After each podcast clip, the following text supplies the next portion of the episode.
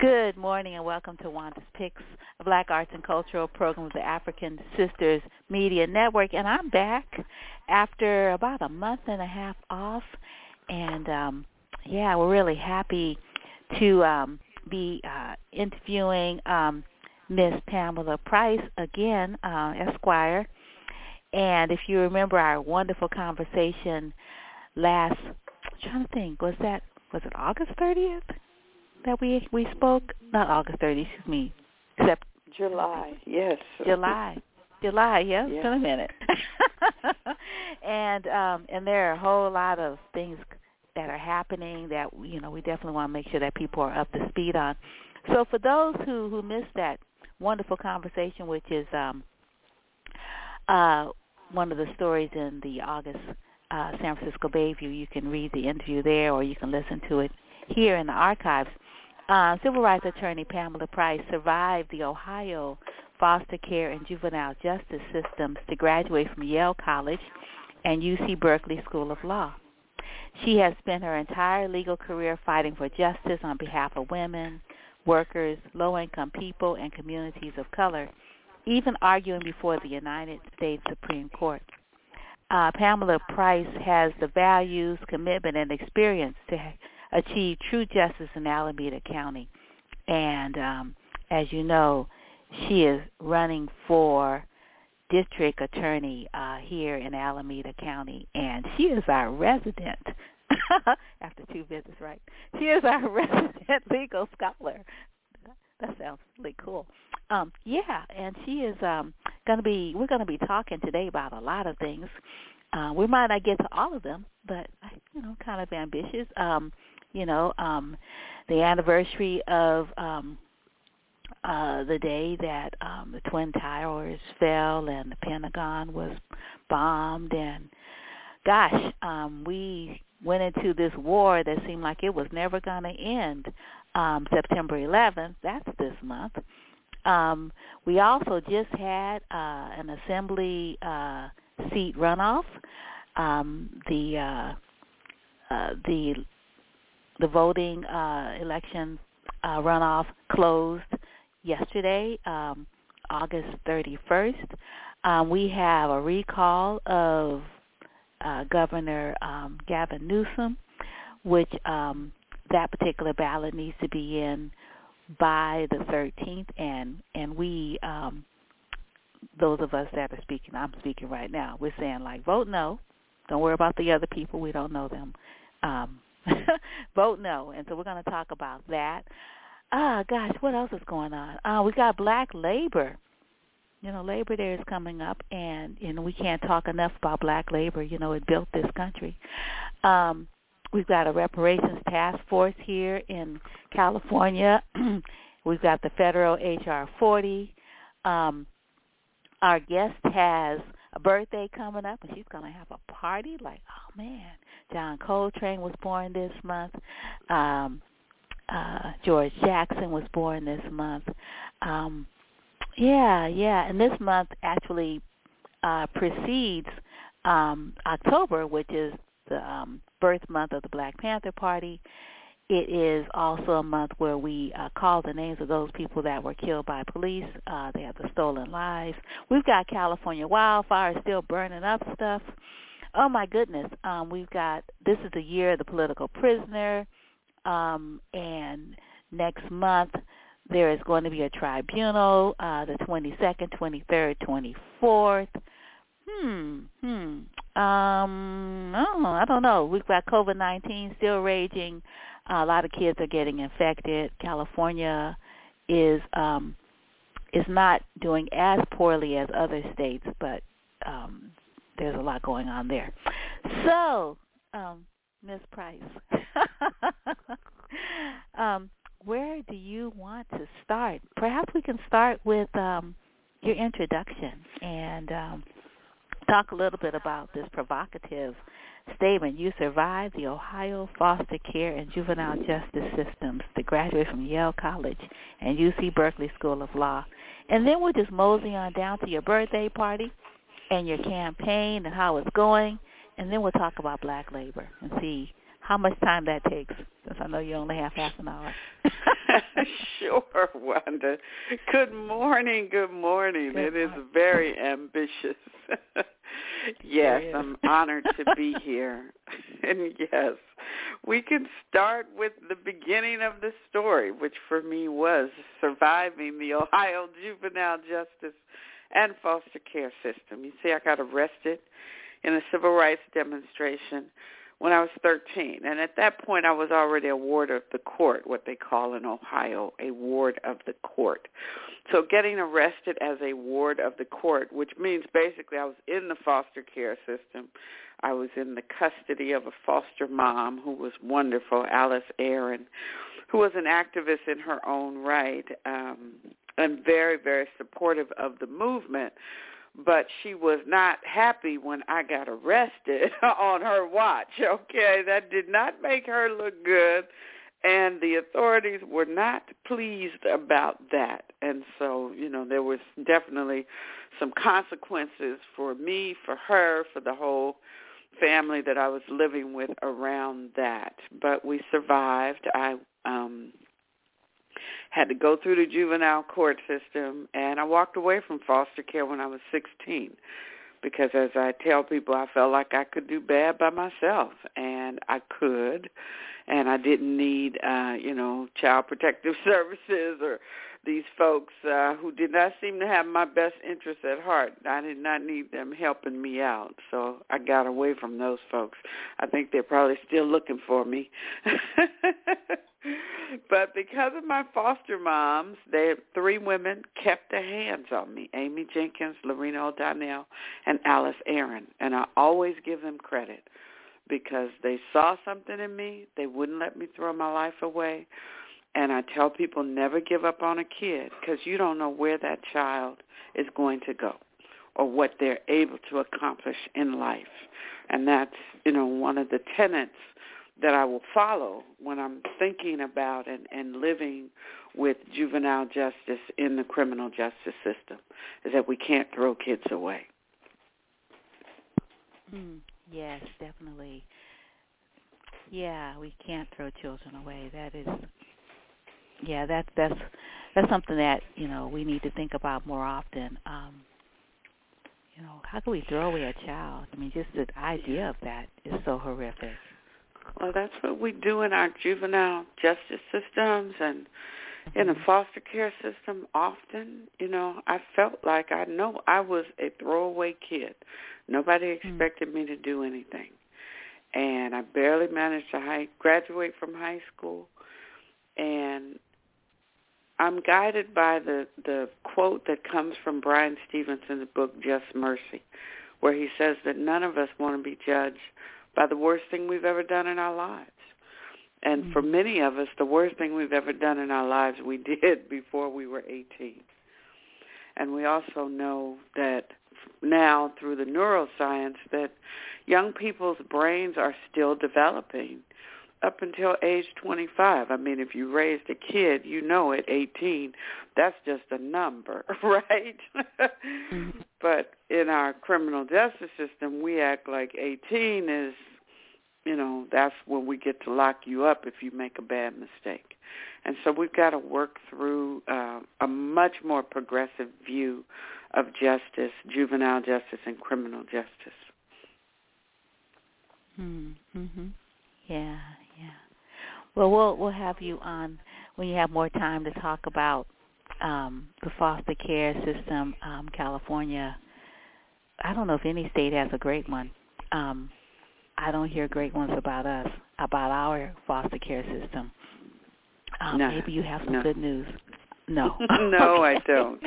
I will share with you at at one point in my life, I took in my two grandsons from who were um, both parents were incarcerated in Wisconsin, and um, my then husband and I made a decision that we would take the two boys, and so we did. And I mean, literally, we somebody flew into Wisconsin and brought them back to California, and it was they were with me for almost four years and then I sent them back to their father, and it was six months before the Alameda County foster care system realized that the boys were gone. I got a call six months after I sent them back to their father asking me, you know, to have a home visit. and I was able to let them know, no, no, those children are gone. So for six months, they were not on anybody's radar. Hmm. Wow. Yeah, yeah. Hmm. Yeah, I know um a lot of times families don't get the resources to be able to take care of um, you know, the children in their family that um need a you know, safe and stable living uh exactly environment. Exactly. Um and a lot of times, you know, families want to take care of of their their you know, children, relative children. However, sometimes they just don't have the resources. Um, exactly. But strangers get all kind of money, but family gets nothing. Right. Exactly. I mean, we were in a mm-hmm. position that we could take them and take care of them and not be accountable to these folks, you know, which obviously from my background I was not trying to have them in my life. Um, but you're absolutely right. If we had not had the financial means or the stability to provide them, and that's what became clear was that we were the ones in all the family, all the family, we were the ones that had the ability to take those boys, and so we did. But everybody's mm-hmm. not able. Yeah, yeah, that happened to me too. I um had custody of my uh my my nephew he was abandoned by my sister here um mm-hmm. in in Alameda County and mm-hmm. I couldn't get anything couldn't get any kind of I mean it took forever to get medical um never got you know psychological um right. oh my goodness I mean there was just no support none yeah. yeah. and and then and then when and then when he left because he didn't like you know my rules Mm-hmm. The place where he went was horrible. Mm-hmm. Yet they got all kind of money. Took him out of all the programs that I had put him in. You know. right. Um, right. All kind of great programs. Right. You know, with black yeah. male role models and mm-hmm. you know all kind of good programs we had because we have a lot of good programs in Alameda County. Um, mm-hmm. Yeah. Yeah, removed him from all of those, and uh, yeah, he ended up getting a a conviction from the mm-hmm. associations that he made there. I mean, he's doing okay now, but man, it's crazy. Yeah, Absolutely. the lack of family support. Trust me, it's it it is outrageous, and too Mm-hmm. often mm-hmm. our our kids end up in the criminal justice system because we're not we don't have a good safety net to support the families and Mm-hmm. efforts at families. And I'm we have to come back and talk about mental health issues because we see that same pattern where you have folks that are either severely mentally uh, ill or suffering from some type of addiction or mental health crisis, and the family is the one that's bearing the burden, and they're not getting the support. Mhm. Yeah, yeah, yeah, yeah. We, you know, we can, you know, the Richter scale sort of moves from, you know, anger. you know, mm-hmm. anger yeah. can be debilitating.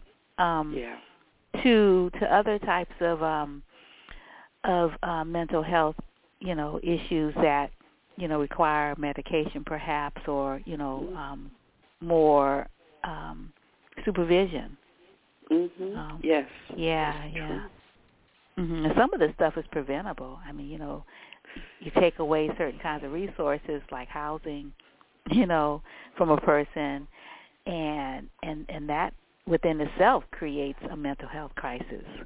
Exactly. You know, all of a sudden you have so nothing. Mhm. Mhm. Right. You're so right. The anger, and particularly our children, are susceptible to that, to seeing mm-hmm. things that are wrong that they don't understand, that they become angry. And again, I go back to my experience as a foster kid and being in the juvenile justice system. I was angry at the assassination of Reverend Dr. Martin Luther King Jr. Just livid, and that mm. took me on a different path. Hmm. Yeah, yeah. well, the time is ticking away.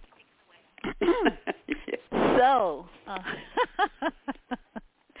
Anna, happier note, you got a birthday coming up. I hear.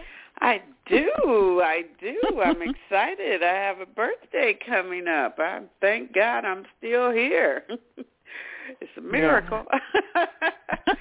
so yes, September 25th, we're going to have a birthday party, um, and it's you know we're acknowledging that uh, the ancestors and the Lord has brought me this far, and and that there's still more to come. So yes, mm-hmm. save the date, September 25th. We're going to get it on the wire. We're have a host committee in formation, and uh, you know mm-hmm. we're going to have a, a. It'll be re- virtual because of the pandemic. We acknowledge that this is a problem, and that so many people, particularly black and brown people, are very, very vulnerable, and we have to be mindful of it. So we we're adjusting to the times. Okay.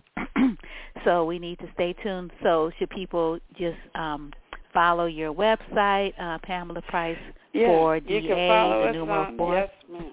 Mhm. You can follow follow us on the website. You can follow us at uh, Facebook, TikTok, Instagram, and Twitter. okay. All of that. All right. Yes. okay. So, what do you want for your birthday?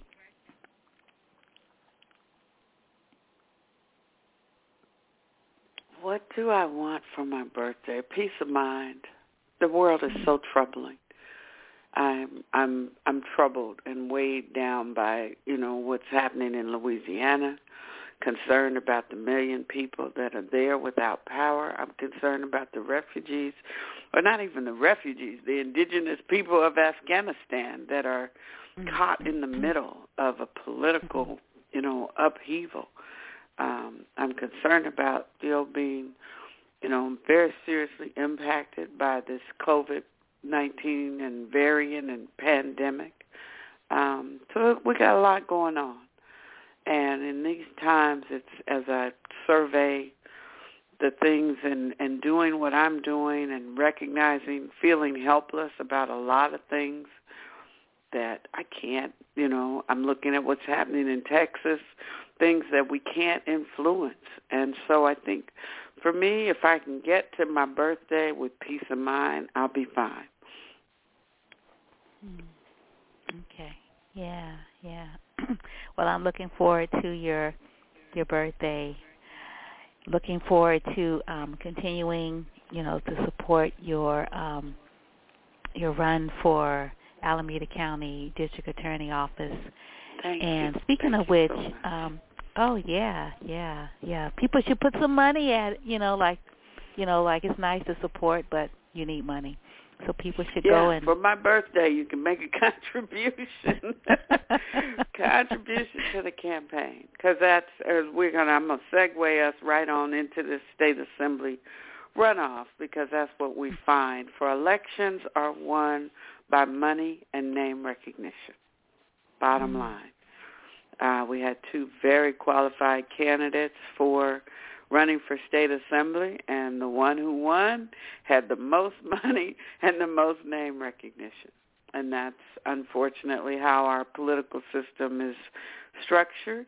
And so as I'm running for DA, I'm recognizing I have to raise the money and I've got to have name recognition.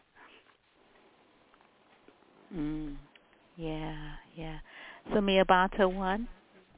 Mia Bonta won last night. The numbers are not final yet, but uh it's she has a significant lead and mm-hmm. the likelihood is that she will win the seat.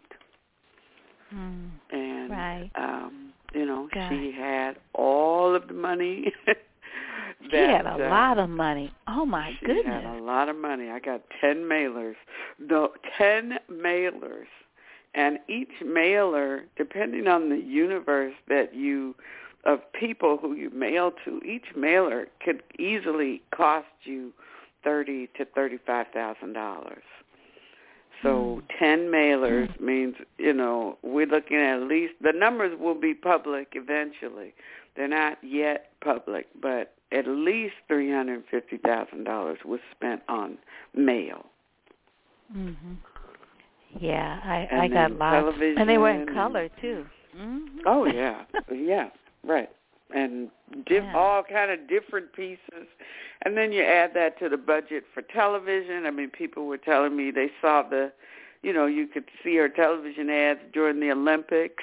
uh, oh. Full page newspaper ads. I saw those. Um, a lot, a lot of money was spent on this election. At one point, I really felt like, wow, if we had, you know, this much money, seven hundred thousand, a million dollars spent on helping the homeless people in Alameda County, that would mm-hmm. be great.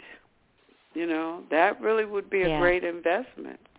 But that's not what we do in our political world. So it's money and name recognition is what wins elections still. Mm, mhm.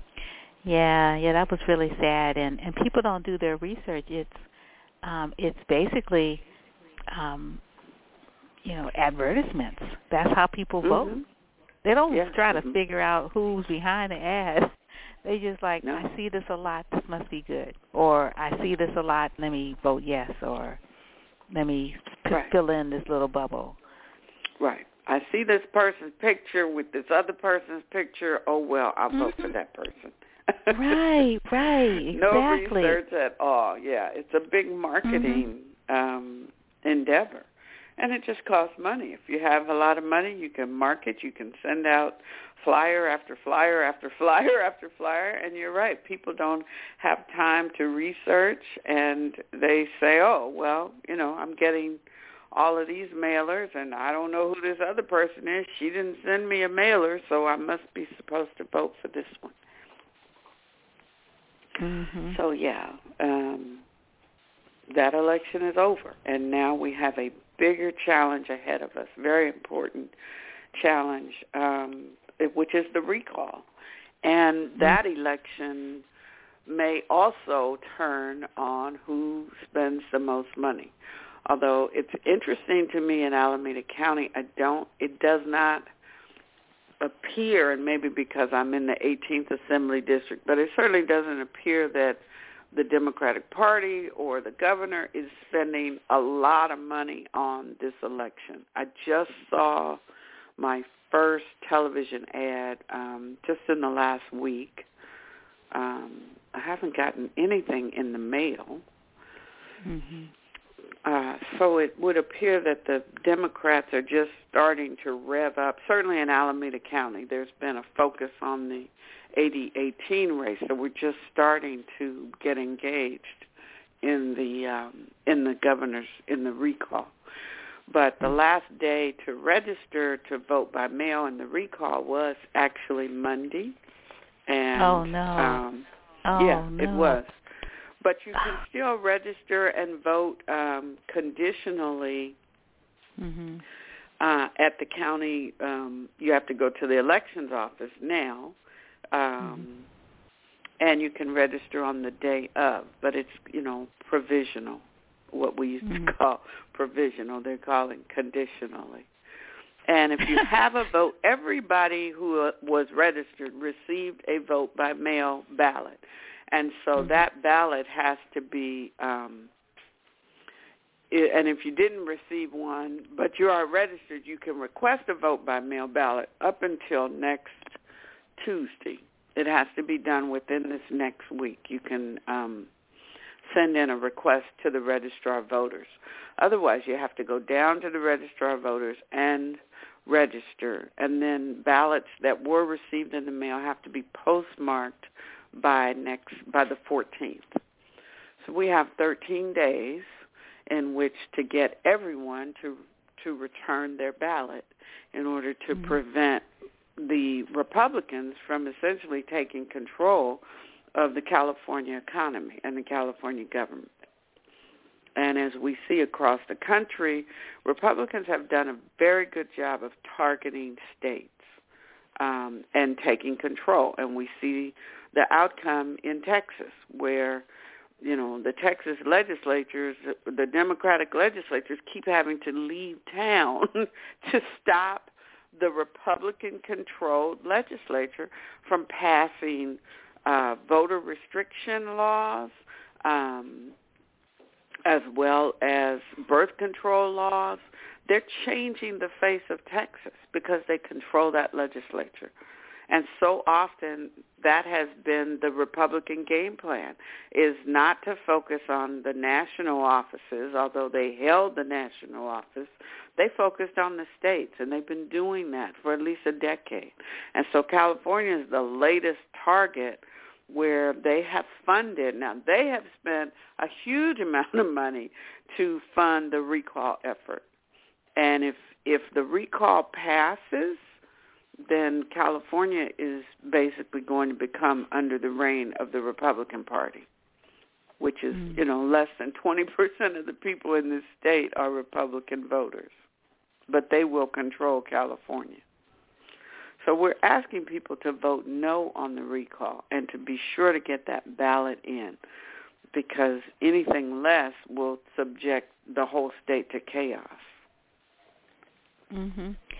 Yeah, yeah, because they're um uh yesterday um I was at a um California uh state teachers um um phone call um meeting and uh and the governor was one of the special guests along with the um uh physician who's over um health. Uh she's out mm-hmm. of San Francisco. Uh mm-hmm. I don't remember her name. Um but she she uh, gave some really good information. Um, and he was talking, uh, the governor uh, was talking about what the Republicans say are going to be their first order of business. They're going to, you know, they're going to remove the masking um, uh, ordinance that you know you have to use have masks inside businesses. They're going to that's going to be one of their first things they're going to change, as well as as well as um, I believe um, something to do with abortion. I mean, they're just gonna just go down the list and just change and you know sort of reverse a lot of legislation. Yeah, and he can if the leading person is a person named Larry Elder because he has name recognition within the group of people that know him um, he believes that sexism doesn't exist. He doesn't believe that racism exists. He doesn't believe that police um, misconduct exists. Um, he has made uh, crazy comments about women, domestic violence. He thinks that's exaggerated. He thinks police brutality is exaggerated. Um, he does not believe in the minimum wage, and he has the ability to sign on day one executive orders that um, abolish the minimum wage, that abolish uh, laws to protect women, and it's um, a very real problem. I mean, we will obviously there will be legal challenges, but the whole state will be in turmoil if this person is elected. And I have really no I, no explanation how he became the front runner other than money and name recognition is what wins elections. Hmm. Yeah. Wow. and so it's so important what we're saying is that you can't vote no and then vote on one of these people. You have to just vote no. We have to just straight you know, defeat the recall so that this none of these other folks have an opportunity to get in there. Right. Larry Elder also thinks racism is exaggerated. I mean, this man is a dangerous person in terms of his thinking, and he doesn't represent the views of Californians. Mm-hmm. He said he does not believe that, um, you know, in trying to reduce the footprint of incarceration in this state. And he's already said he will target all progressive prosecutors such as George Gascon and Chesa Boudin. Mm-hmm. And since I'm going to be the next district attorney of Alameda County, I guess I'll be on that list as well if he wins. And mm-hmm. and the challenge is once he if he were to win, if any of these people were to win, once you become the incumbent, you then have the power to use the resources of the state to further um, become entrenched in the position. And I, I have no doubt that we would be able to defeat him in the June 2022 primary, which again will the the there will be a primary in June of 2022 in which we will elect another governor. We will elect hopefully we will reelect Governor Newsom, but we will not hopefully we will not have to defeat someone like Larry Elder or some other person that is really out of step with the values and the vote the voters of this state. Hmm. Yeah. wow. Yeah. Well, I certainly hope um, people go out and you know and vote no because it's so confusing with all of those other names on the back of the ballot. Um, yes. The people don't know what to do with it, and like you said, right. there's no guidance um, right. anywhere. like yeah. you know, like until right now, and it might be you know a lot of people have already voted. Um, yes, exactly. Yes, I mean, we got a late like think, start. Yeah, yeah, yeah, and and I, it doesn't make sense why, um, you know, these people like who could do something uh, like you know Gavin's machine, you know, they're they're not rookies. Right. right. I don't know what happened other than I know in AD18 there was a huge distraction uh, with our senior officials trying to make sure that um, that Assembly District 18 seat was preserved in a particular way. Um, so Mm-hmm. maybe we're just not getting the bulk of the attention. Maybe they were focusing on other places around the state but you're absolutely right. In Assembly District 18, the Democrats are getting a very, very late start, and many people have already voted. The ballots were out, you know, two weeks ago. Mm-hmm. Yeah, yeah, because I I wanted, to, you know, I I know they start counting, and I wanted to be in those numbers. Well, the early voting is da da da, because I mm-hmm. I called you like, what do I do? and right. it was sitting my my ballot was sitting by the front door, un you know, not sealed yet, waiting mm-hmm. for your response. Okay, don't vote for any of them. Like, okay, so I passed it on to my little family. Mm-hmm. Um, right. but that's like that's five people. That's not a lot of people. And yeah, then when you no. sent that really wonderful um, uh, email about yesterday's uh, assembly um, runoff, I, I forwarded that to my people those good, who had good. called Thank me. You. Um, yeah. Because that was really, really informative. Mm-hmm. However, you know, that's just like that's not a lot of people.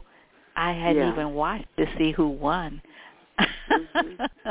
I was just hoping, right. you know, yeah. that it wasn't the Bonta machine. Like, oh my goodness, like yeah. we got a little machine happening now. Oh, we have a big machine happening in Alameda County. if you if you start to take stock of it, you will see. And and that's the power of incumbency. Rob Bonta was in that seat for 12 years, 10 years. Mm-hmm. And so mm-hmm. he had the opportunity to to create, you know, a network of folks that are now um, you know, supporting his wife who will hold the seat as the incumbent probably for the next 12 years. Twelve years? That long? Yeah. Yeah. That's long. Yeah. That's it is long. Oh. It's very long. It's very wow. long. As the incumbent, she will not be challenged by a Democratic person, and there are very few Republicans, you know, not enough Republicans in Alameda County to support a challenge, a viable challenge. But uh, once you're elected, she has the right to hold the seat for 12 years, and she will receive the support of the Democratic, um, you know, party for the next 12 years. Wow. Wow. Wow, That's I didn't know it was going to be for people so to long. Turn out to vote. We told people, I told people, turn out to vote. Whoever wins this seat will hold this seat for 12 years. Mm. Dang, that's really really long. Yeah. Wow. Yeah. Um because I I didn't vote for her. Um um I voted for the other um candidate um Yeah. Wow. Oh yeah. man. Well, Janani Ramachandran ran a great campaign.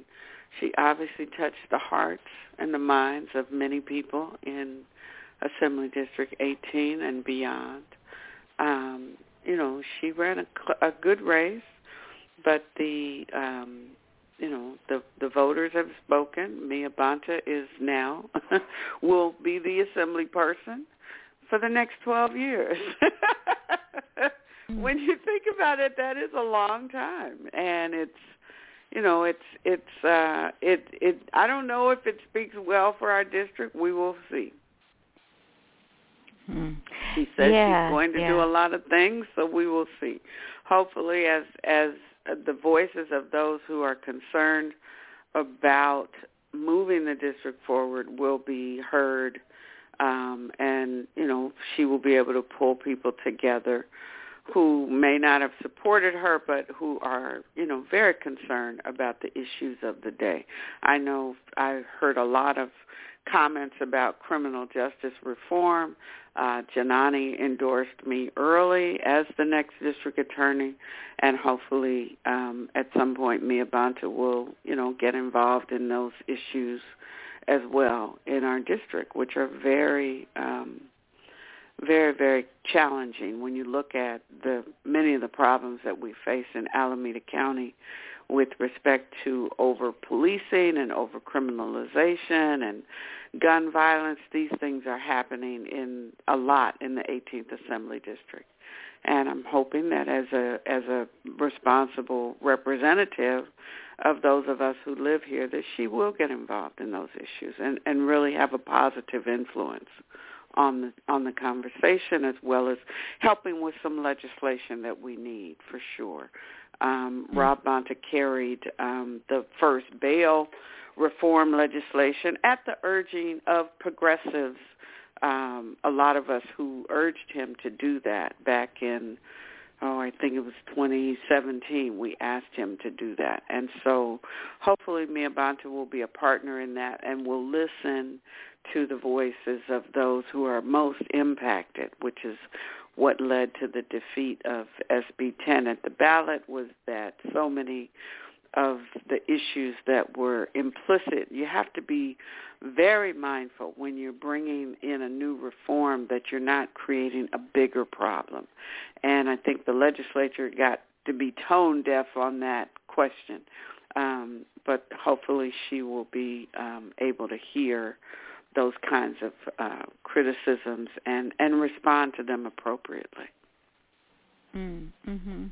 Yeah, yeah. And people need to realize that even if um, you know, your candidate didn't win, that doesn't mean that you need to throw in the towel. No, you need to, you know, let the representative know that they work for us. It doesn't matter who oh, voted for sure. them in. Exactly mm-hmm. right, and and when we look at you know one of the challenges that uh, I think politicians need to recognize when you win an election where less than 20% of the people vote, you still have to represent the other 80%. Mhm. So right now for this race, we're sitting at a less than at 16% of the people voted. 16% of you know our registered we have over almost 300,000 people registered to vote in uh, the 18th Assembly District, and only uh, less than 50,000 people have actually voted. So we expect that number will go up, but it's still 80% of the people did not vote in this election. So, but those people are part of that we live here. So, you know, you got to represent all of the electorate, not just the people who voted for you. Mhm. Right. Yeah, yeah. Well, we are out of time. Um so do you have a few moments to talk about black labor and sure. anything coming up for Labor Day that we should know about and uh, I want to let our audience know that we're speaking to um, Ms. Pamela Price, who is uh, uh, running for district attorney for the county of Alameda. And so you need to go to her website, um, Pamela Price for the number four DA dot com and read all about her and see how you can get involved because as we're talking about this uh you know the assembly uh runoff that just c- concluded and the uh recall for the governor of California um involvement um is how we we shape electoral results so we can't just sit back and just let stuff just move because it might move in a direction you don't want to see. Mhm. Right. Right. And our issues need to be brought to the forefront when we're looking at um well we ha- we have to come back to some of the issues that will are facing us in Alameda County now that we have a black Latina representative in the state assembly. And how what difference will that make to us on the ground?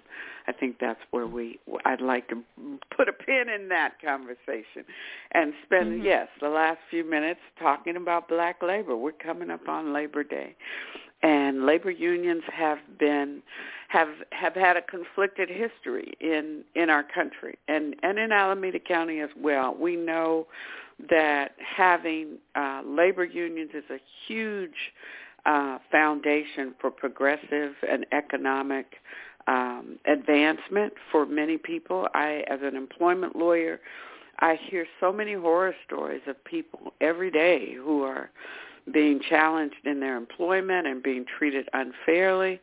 And when it's not illegal, it doesn't violate the the um, the the disc- anti-discrimination laws. I have to tell them, do you have a union?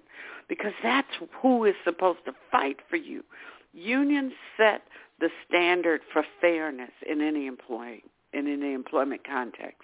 And so you have to have an MOU or a, a collective bargaining agreement that provides for fairness for workers, that provides for a living wage for workers. And so we as a country have really benefited from the labor movement and black folks have been at the heart of that and not sometimes there's been conflicts yes because not all the time does do the labor unions in some places and some circumstances labor unions have in fact been part of the problem have excluded black folks. And that's why we do have and have had uh black organizers and black um folks black trade unionists. And uh in our area we've been blessed to have one of the largest working class unions that have impacted this region and have been predominantly black and brown, and that's the ILWU,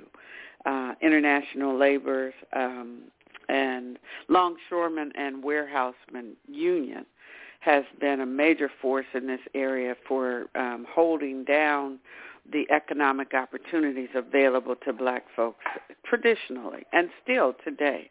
Um, the um, LAUNA labor union is predominantly in this area, it's predominantly Latinx. And so they've been a huge driver of economic opportunity for brown and black folks. And so we want to celebrate labor across the board, and in particular, we want to honor the the role that black workers have played in making labor not only stronger, but making it more responsive to the needs of uh, racial minorities in this country because our voices have needed to be heard in the labor movement, and we have been heard in the labor movement. So it's a great time to celebrate labor um, coming up on Labor Day this weekend to remember uh, the value and the strength of labor and the power of labor unions and organizing because often um, folks, workers that were not organized, were just exploited until the labor movement became strong. And the labor movement has always been made stronger by black workers. Mm. Yes, yes. Wow, this has been such a wonderful, wonderful conversation, and thank you so much for the extra, extra, you know, ten minutes or so. Um, of course. And uh, look, looking forward to um, to your party on September 25th. uh, again, folks need to go to your website, Pamela Price, the numeral 4da dot com, to um, to find out more about about your work. And again, you know, all of the social media handles have your um, Pamela Price for DA, so you can, you know, sign up on Twitter and all those other places, Facebook, yeah. TikTok, yes. and um, most of the, the social media says Pamela Price Cares. If you Google Pamela Price Cares, you will find me. And we adopted mm-hmm. that years ago because I really care about this community and I care about the people I represent and I care about the folks who are listening to you. And together, Wanda, we are going to make a huge difference and a step forward for Alameda County. So thank you for having me. And I really appreciate the work that you're doing and the light that you're shining in places where we need more light. Thank you. Oh, you're quite welcome. Have a good rest of the day. Okay, you too, sweetie. Take care. Thank you. Bye-bye. You're welcome. Bye. Uh, so again, um, stop the Republican recall vote no September 14th or sooner. And I was just trying to figure out what am I going to uh, what am I going to play um, uh, for the few minutes we have before um, before our next guest joins us. And I was thinking, hmm, like, do I play something about the Black Panther Party? And then I was thinking, ah, Black Panther, um, you know, the um, the movie, and I don't know if you all remember that I had um, um, I had a series of conversations um, with folks about about the Black Panther um, film, and one of those uh, conversations was with uh, Tomei, S. Pearl, and Josh. And so, anyway, I'm gonna I'm gonna play a little bit of that. I was thinking about playing. Oh man, I got so much that was great. that that um, could could could be a, something nice to play, but I want to um I need to start. Oh, and I was also thinking about an interview with Judy Juanita um about her um her book which uh sort of looks at the Black Panther Party um from a a female perspective. Oh, you know, that might be a good idea. Hmm. Let's see. I don't know. Um maybe I'll maybe we'll do Judy Juanita. Um let's see. Um I just don't know. Um, yeah, uh, Virgin Soul. That was back in 2013 that we spoke. So, um, and the time is ticking away, and now we only have 10 minutes. Hmm. I need to decide. God, we have some. I could uh, write. I could play something from Clarence Jones, who was Dr. King's attorney and uh, smuggled out that letter from the Birmingham jail. I need to play something. Oh, and then we got Laura Elaine Ellis, and she was she had this really great. um um We had a great conversation about Soul to Soul, which was a piece that she um uh co-curated. Um That was really really a good program too. Hmm. So I think I'm gonna go with uh, Judy Juanita, just because I need to do something. Um, and uh, yeah, so let's hopefully um, there'll be enough here for you to sort of whet your your appetite, and you could go back in the archives and listen to the rest of it. Again, that was April 19th, um, 2013, that I spoke to Judy Juanita. So, Miss Judy Juanita, congratulations on your first novel, Virgin Soul. Thank you so much. yeah, I, I don't know how you do it all. I mean, you write plays, and they've been produced here in the Bay Area as well as in New York City, and you write poetry, and you had short fiction, but this is your first novel. Yes, yes, but everything one at a time. right, right, and then you're a teacher. Oh my goodness, how do you do that? You've been teaching at Laney College, those lucky students. Yes, 20 years. Yeah, yeah. You keep your day, you keep that gig going. I think because you probably love passing it on, huh? Yes, yes, yes. and also, I love eating. oh, come on now. Uh, with all the publishing that you've done, you know, novels, plays, etc. Mm, very little money coming in um, up until the advance for the novel. Okay, okay. Yeah, yeah, no. There, it, it was not a money arrangement at all. uh, all the plays, playwriting definitely hmm. takes a lot of, really a lot of money to get a put a play up. Mm-hmm. So it's very difficult. And poetry is free, as any poet knows. Yes, that's true. yeah, yeah. but then the novelist. Oh my goodness! Yeah. So you're going to be um, being nominated, I'm sure, for the uh, the Bay Area um, uh, Literary Awards that happens um, in April uh, by the uh, the Book Reviewers Association. Well, that would be for last year's books. So maybe it would have. No, no, no. I meant no. I meant for this coming year, the 14, 2014. That's what I'm talking right. about. Yeah, because right. your book um, is uh, hitting the streets. Um, when next week? Today. Oh, today. Ah, yes, that's right.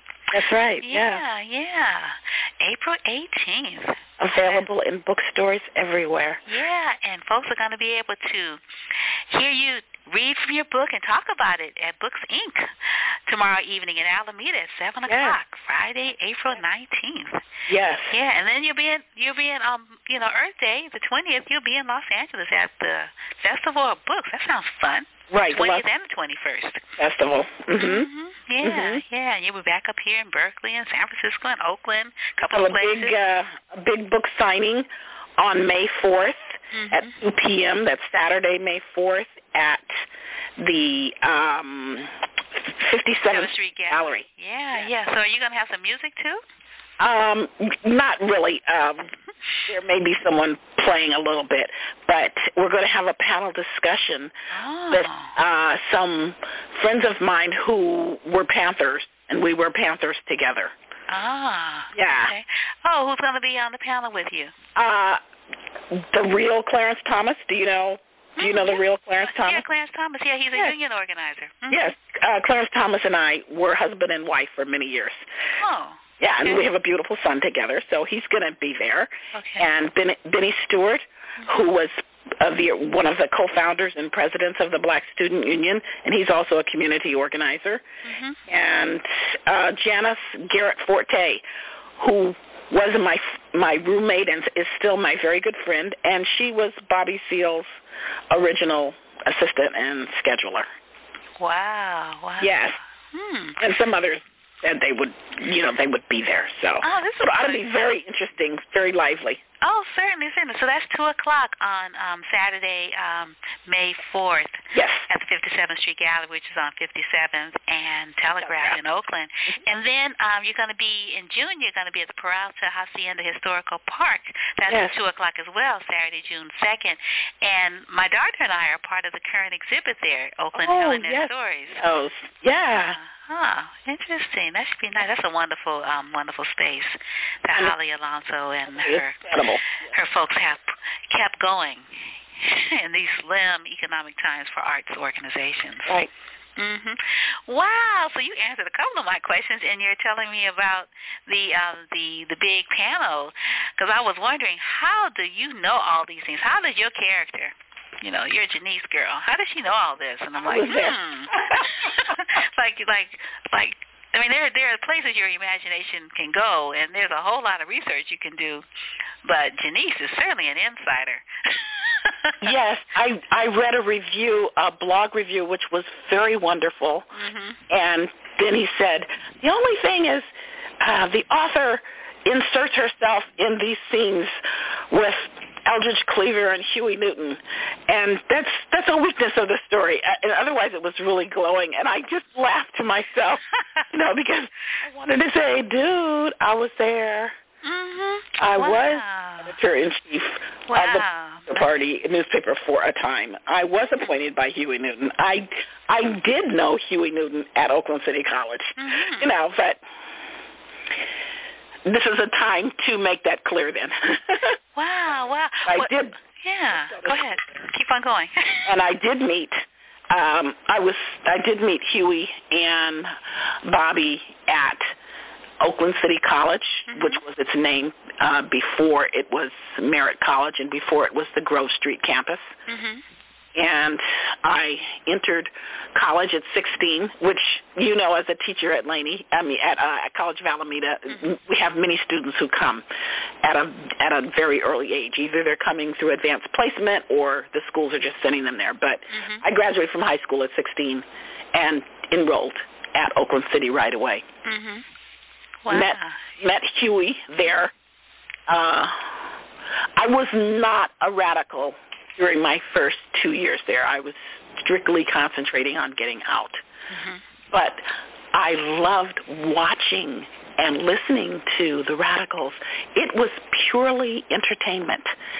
We we left class. We we went to class. After class, we went back out on the front lawn on what was then Grove Street. Mm-hmm. Listened to all of the soapbox orators go on and on and on, and it was really just laughs for us at that time. I didn't know I was imbibing radicalism. Um, we were just fascinated. They were smart. They could talk a mile a minute. Um, they were older. We respected them. They were they were geniuses.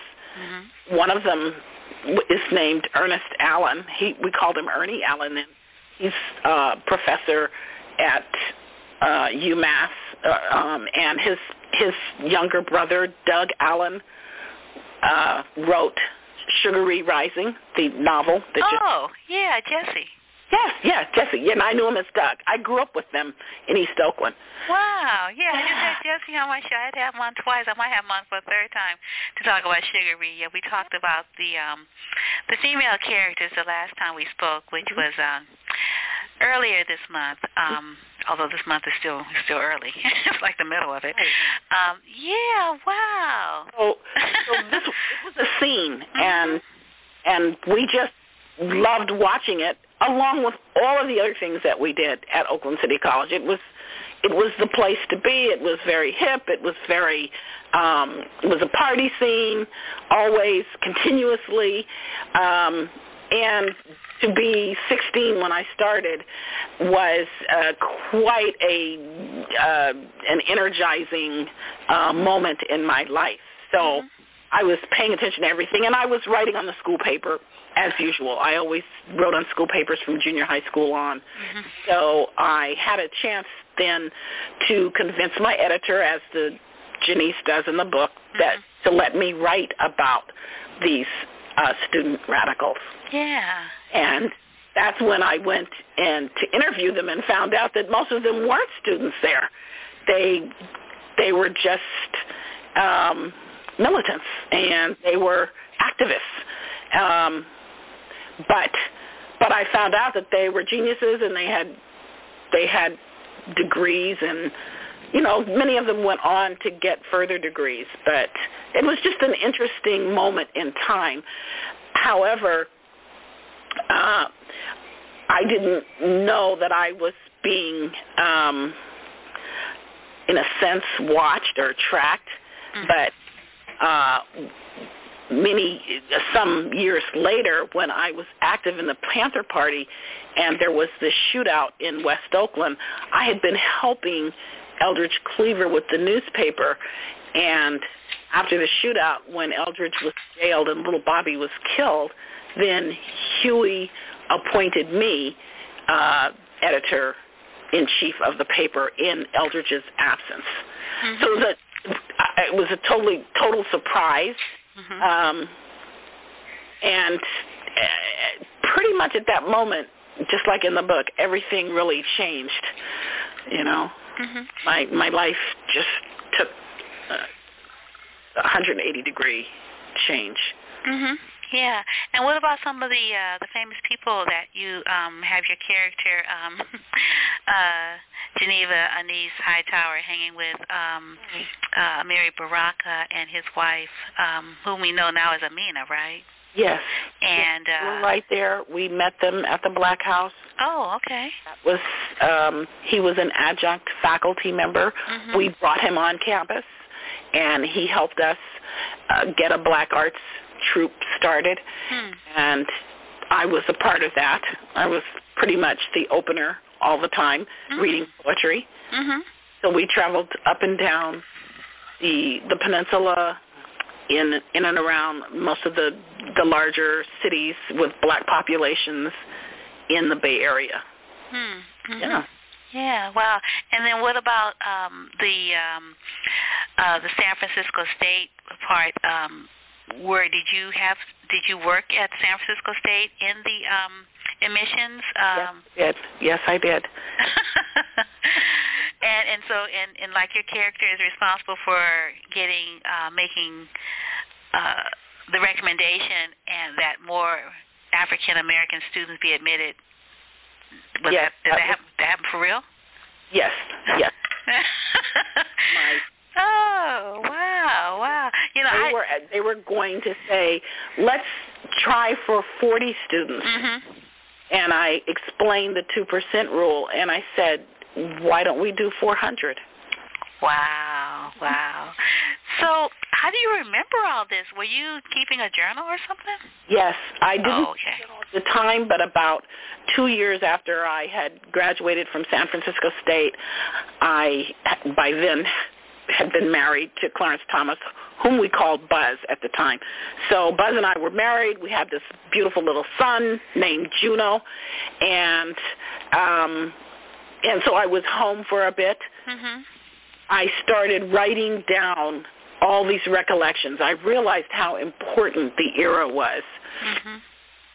And basically, in a notebook, I just wrote down every single name, every single nickname, the ways that people greeted each other, mm-hmm. which which were totally unique. That's that's what I was doing. I was just kind of remembering. Mm-hmm. Um, it, I was just notating everything that I remembered, uh, and um, and then right after that, I began writing stories. And I did have a grandiose idea about a novel at that time, but I really didn't have the the uh, the craft to write a novel at that point. Mm-hmm. But I I just shelved it, and I kept returning to it about every decade mm-hmm. I'd get more skills, more writing skills. But it just didn't gel for a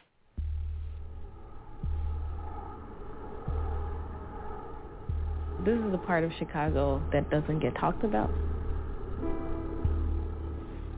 Yes. Yeah, my mom was in federal penitentiary when she took that picture. Styling on them.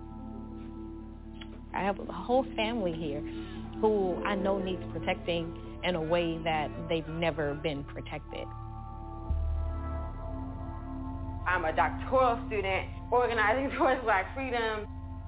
I really want my research grounded in how we can envision what safety looks like outside of law enforcement. There's been a major development in the police shooting of 22-year-old African-American woman Rekia Boyd.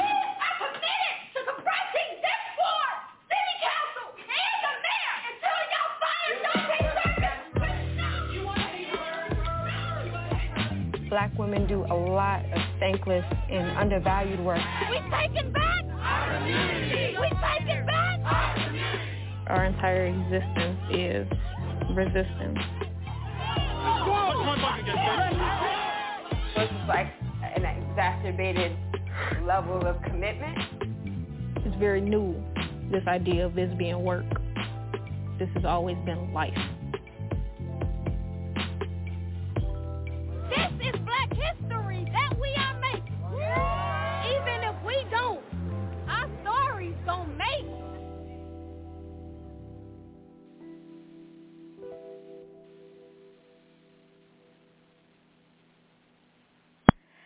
Uh, that was unapologetic uh, Ashley O'Shay's directorial debut.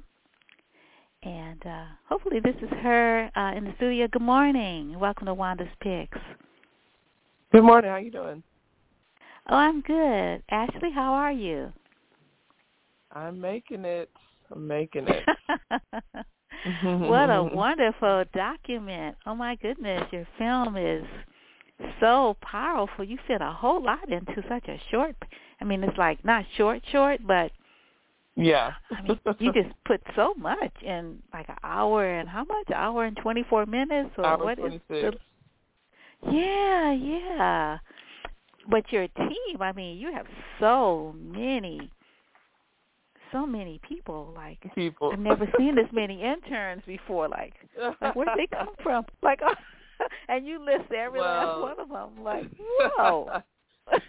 yeah, that well, that's part of the support from Kartemquin Films, but all of those interns were not specifically on unapologetic. To be clear, you just we just have to list everyone. oh, but like, yeah, I had a great team. I had a great support. yeah, and wow, and you are just such an artist with your camera. Um, oh man, you are everywhere. Thank. I I try to I try to keep a diverse picking, stay sharp on my skills, you know, try to mm-hmm. try to go between different parts of the industry. So always learning and always creating something new when I can. Yeah, yeah. So you are director producer, um, uh, based in Chicago, Illinois, whose work focuses on illuminating marginalized voices you have collaborated with a number of national brands, including Nike, Vox, Wilson Tennis, and Dr. Martens. Most recently, you filmed an international commercial spot for Wilson Tennis with over 1 million views in digital markets. In 2020, you captured the final episode of Dr. Martens' Tough As You series starring the band Phony PPL, accruing over 65 is that thousand K? Mm-hmm. Yes. Oh, okay. Views on social and web media. Your work has also appeared in a critically acclaimed Lifetime uh, docu-series, Surviving R. Kelly. Although uh, you have crafted many short films, Unapologetic, as we already mentioned, is your first feature uh, venture into the feature world. Your first venture into the feature world, and the film premiered at the 2020 Black Star Film Festival and was shortlisted for the International Documentary Association Awards. Um, did you get it? The uh, International Association Award? We did not receive it, but being shortlisted was an honor enough. mm, mhm. Yeah, yeah. So, um uh you write a really really wonderful um um, artist statement. I was just wondering if um, you could talk about the winter of 2012 and uh, and you know where you were and what you were up to and um, and what happened and then what happened three years later and how you met um, Janae uh, Bonsu um, and Bella BAHHS. Yeah, yeah. Um, so so yeah, I think in my director's statement, um, you know, I talk about the the um the killing of Rekia Boyd, which who was a young black woman in Chicago that was killed in 2012 by um, an off-duty police officer, um, and how um, when that was occurring or when that occurred in the city at the time, I was in my um, you know second quarter of my freshman year at in undergrad, and um, while I was in undergrad, that was really the first time that I started to, I think, understand my my um, voice as an activist and as an advocate for the movement for Black Lives, um, and just really like started to gain the language to talk about um, to talk about kind of how Black people are being, you know, oppressed or, or um, brutalized in in the U.S. Um, and so, um, and at the time, I didn't you know, I wasn't aware of of the case of Rekia Boyd, um, but I think that same year the the killing of Trayvon Martin happened, and and that was really um, a kind of like a touch point for the Black Lives Matter movement, um, and really catapulted that phrase and that um, the theory into into the common space. So so yeah, fast forward three years after that, in the fall of 2015. Um, when I was done with school or I just finished school, and that was around the time that young black people in Chicago were continuing to organize um, around the killing of Rekia Boyd um, they had attempted to um, to charge the officer via the the criminal legal system, and um, because of semantics, basically he was able to. Um, it was deemed a mistrial, and he was able to avoid accountability that way. So young black folks were were um, kind of centering their efforts on getting him fired from the Chicago police force. Um, and so I was I was at the time just I was looking um, for my my voice in the in the film space in Chicago, um, but I was also really aware of of what was happening um, in a lot of these different community organizing spaces, or at least I was I was beginning to become aware. Um, and so I began to ideate on this film not only about the movement that was happening in Chicago, but also told from the the very specific perspective of black women um, because that was something that I noticed almost immediately when I was when I was observing what was happening um, with with the community, and so that's when I I I just like sent a cold email to Janae um, because she was a leader in in one of the organizations, and um, you know once I found out her her journey into into a PhD program and how she was only 24 years old at the time um, that really piqued my interest immediately, um, just to see how she was going to balance all of that. Um, and then shortly after, um, there was another hallmark moment with the the killing of the tape. The tape of the killing of Laquan McDonald was released in Chicago, and that was sort of the moment where I was like, oh, okay, this may be bigger than just one moment or one leader. Um, and so I met Bella not too long after that, after she, um, after one of her performances, um, and you know was just immediately it was so electrifying, and I was immediately um, uh, kind of drawn towards her. Um, and of course, once I found out about her family's long history on the west side of Chicago and in the community, um, really was excited to explore that further. So.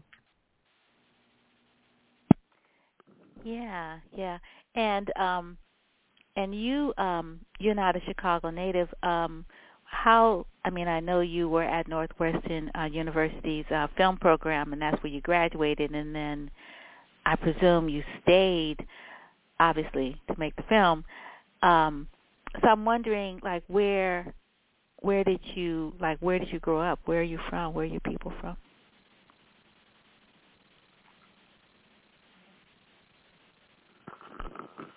Uh oh. Yeah, so I um, I'm originally from Indianapolis.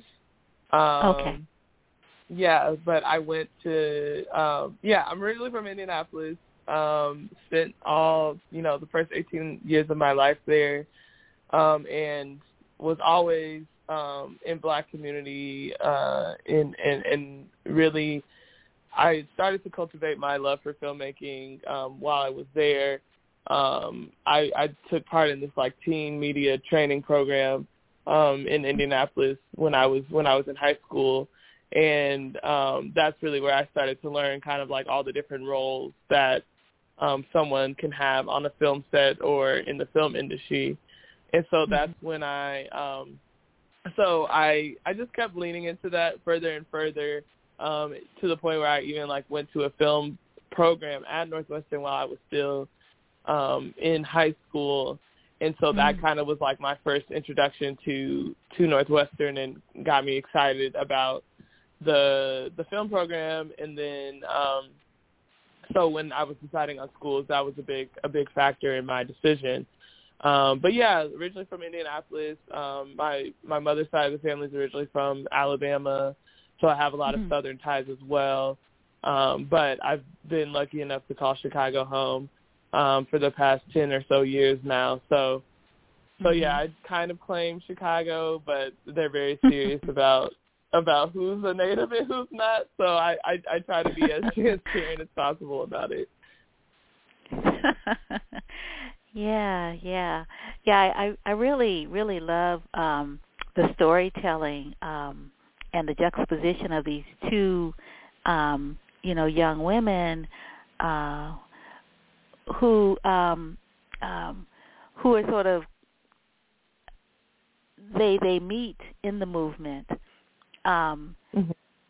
in a in a way that it's really interesting how you know sort of like uh, the politics of blackness and freedom sort of equalize the playing field, equalize the ground. So like, you know, there's there's there's a yeah, there's there's uh, uh, I don't know, there's there's equality, you know, um, in in in the platform, you know, in a way that uh, there's no one sort of telling another person what to do. I really, you know, that sort of really really comes across really well in the film um, how everyone is equal, and um, and and I what I really like about it, as you mentioned, um, you know, these are these are two two women, and and there's a moment in in the film because you're like you're at the protest too.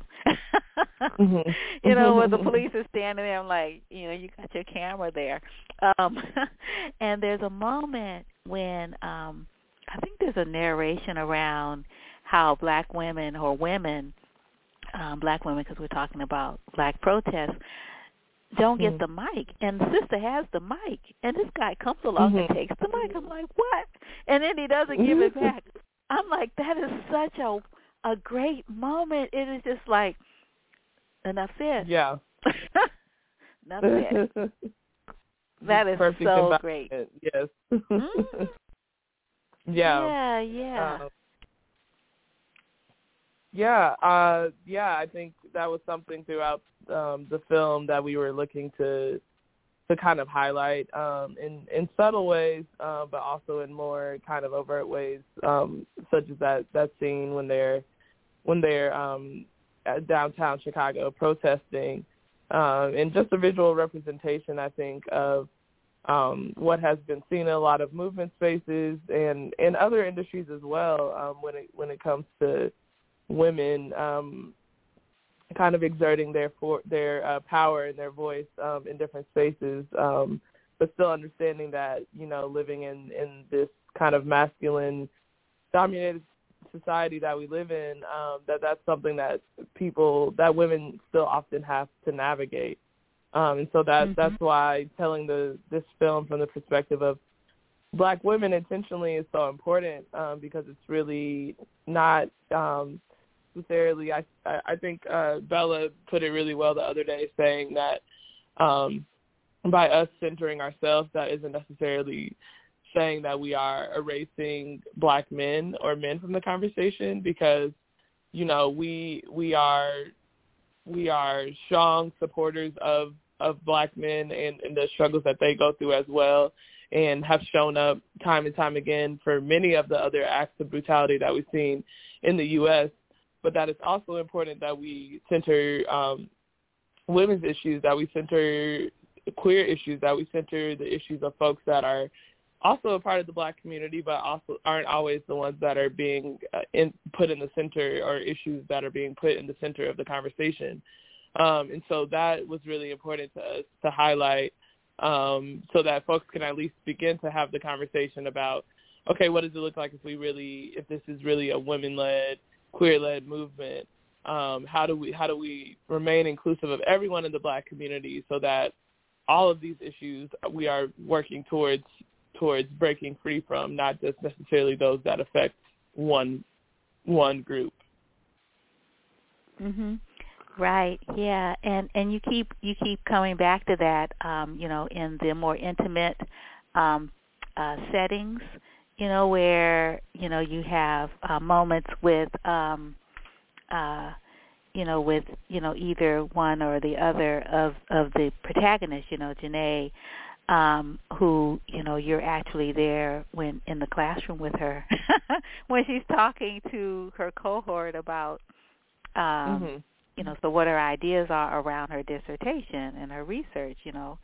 Um, and then, you know, you're with Bella, you know, when she's in the studio or she's talking to her friends, um, and just sort of reflecting on uh on, you know, uh, male female relationships and just sort of ethics around that, you know, and the values around that, like how her values might be in conflict with, you know, who she wants to be in a relationship with. So what do you do with that?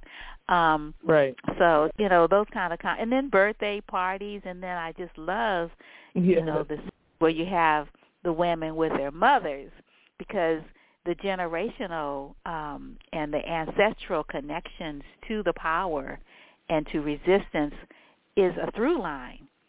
And you even talk about that yourself in um, you know in your statement. Uh, I was wondering if you could talk a little bit more about that, about legacy. Yeah, yeah, yeah. I mean, I definitely, um, I definitely love the the way that we crafted or or portrayed the the matriarchal relationships for both Bella and Janae um, mm-hmm. in the film.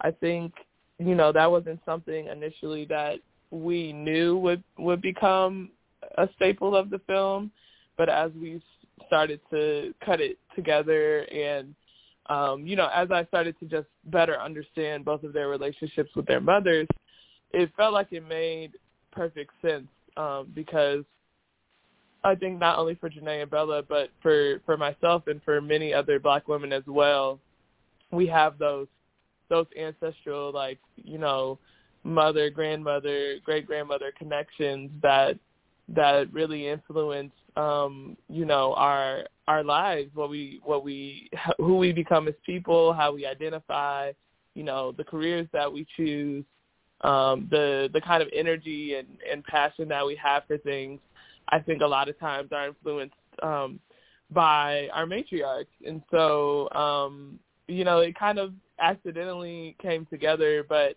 I think that, you know, seeing Janae and her mother's relationship and, and how much her mother has gained from from witnessing Janae's work, you know, can really speak to the power of like intergenerational um conversations and how it doesn't always have to be, you know, the the young learning from the old, but it can sometimes be the other way around.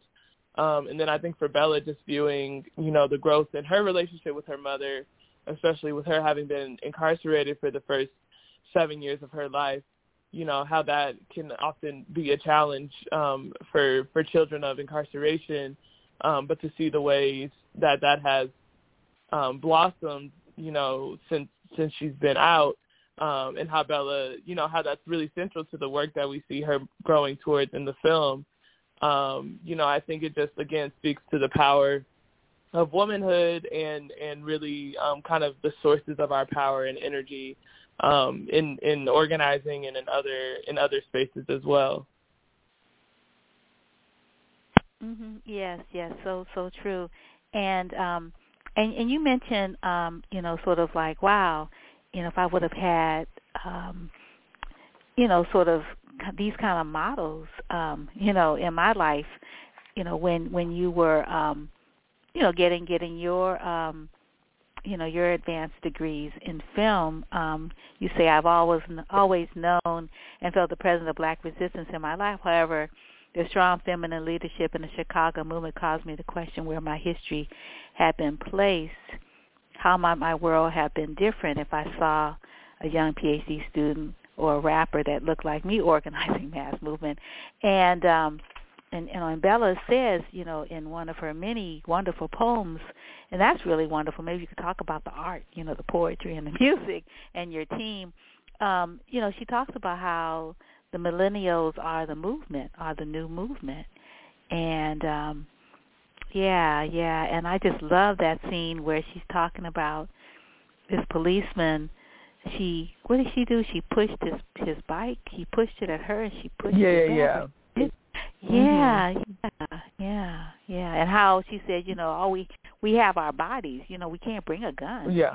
You know, into yeah. the situation. You know, because you know, you think about the Black Panther Party for self-defense. You know, which was yeah. founded here in Oakland, California, where I'm sitting. Um, mm-hmm. And and how you know before Ronald Reagan changed the law, we could show up with arms. Mm-hmm. you know, yeah. and and in some some states you you can still you know wear bear arms i don't know in what Mm-hmm. situation and i don't know if that has changed everywhere probably yeah. hasn't um yeah or if black folks would even you know whether or not it's legal or not you know what kind of bearing that has um on police that are that are seeing if a black person comes to a protest with a gun how that's different than mm-hmm. you know something like we saw with with on January 6th with the insurgency on the Capitol. you know, yes. just, just understanding mm-hmm. that has different social implications for black people versus white people, for sure. Mm-hmm. Yeah, yeah, and also, you know, how it's so quiet around that. What happened to those people that tried to overthrow yeah. the government? Right. You know, outside of a few being thrown in jail and and and having to await trial, you know, I think in large part, you know, that that the aftermath of that was, you know, really mild compared to even what we've seen in some of the some of the protests that are led um by black folks. So mhm. Mhm. Yeah, yeah. So so anyway, I I gave you a lot of preamble to the question. oh yeah, sorry. You also asked me about art in the film. My bad. I was going off the last point. Um, That's okay. yeah, no worries. Um, so yeah, I think you know art and music and poetry were really essential to us, to us cutting, uh, putting the film together as well. Um, in big, in big part because Chicago, um, in Chicago, like arts and music and spoken word are integral to to the movement space. Um, you know, there are many scenes that are not included in the film where people are um, expressing themselves in different ways, um, and, and how that's allowing them to to understand a moment better, to heal from a moment better, to connect with other people in the community better, um, in, in ways that that we can't always achieve, um, uh, you know, just through through like I guess sharing words with one another. Um, and so, you know, with that being such a huge part of Chicago's organizing space, and then and then on top of that, Bella, um, as this self-proclaimed activist, um, it was really um, no question to to have that be an element of the film, and also just the history of music in Chicago is is a very a very very long history with with blues, um, with hip hop, um, just with jazz, like with so many so many amazing artists and and and I I think like genres have come out of Chicago. And so um even in doing the the composing with with Sam Trump who's based here um we really we really wanted to pull out a lot of those elements um or elevate some of those elements in in the score of the film um to really help yeah I think to just ground it in in in other spaces outside of organizing or within organizing um, and to also offer that as like another pathway um, towards social change. Like there are so many so many artists that that have um, a desire to you know be a part of the movement or, or to contribute their voice to the movement. So really, just having it be kind of this backdrop that that the film exists within, um, I think, can also be a, another kind of point of affirmation for artists um, that are looking to to contribute their voice to this moment.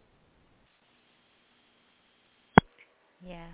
Um, well, in our in our concluding moments, um, maybe we can have you on again with um, maybe the protagonist to talk more. But I was wondering if you could talk um, a little bit about about your your hopes for the work and and your team because um, you have a really wonderful wonderful um, you know production team and producing team and editing team. Was like because I'm sure there's a lot of your wonderful footage that didn't make it into the film and like yeah. For sure absolutely.